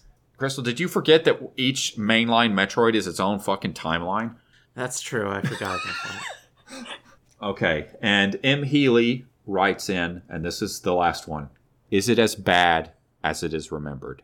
It's worse. It's somehow worse. Well, you heard it from these two. I've got nothing else to add. Crystal, where can we find you online?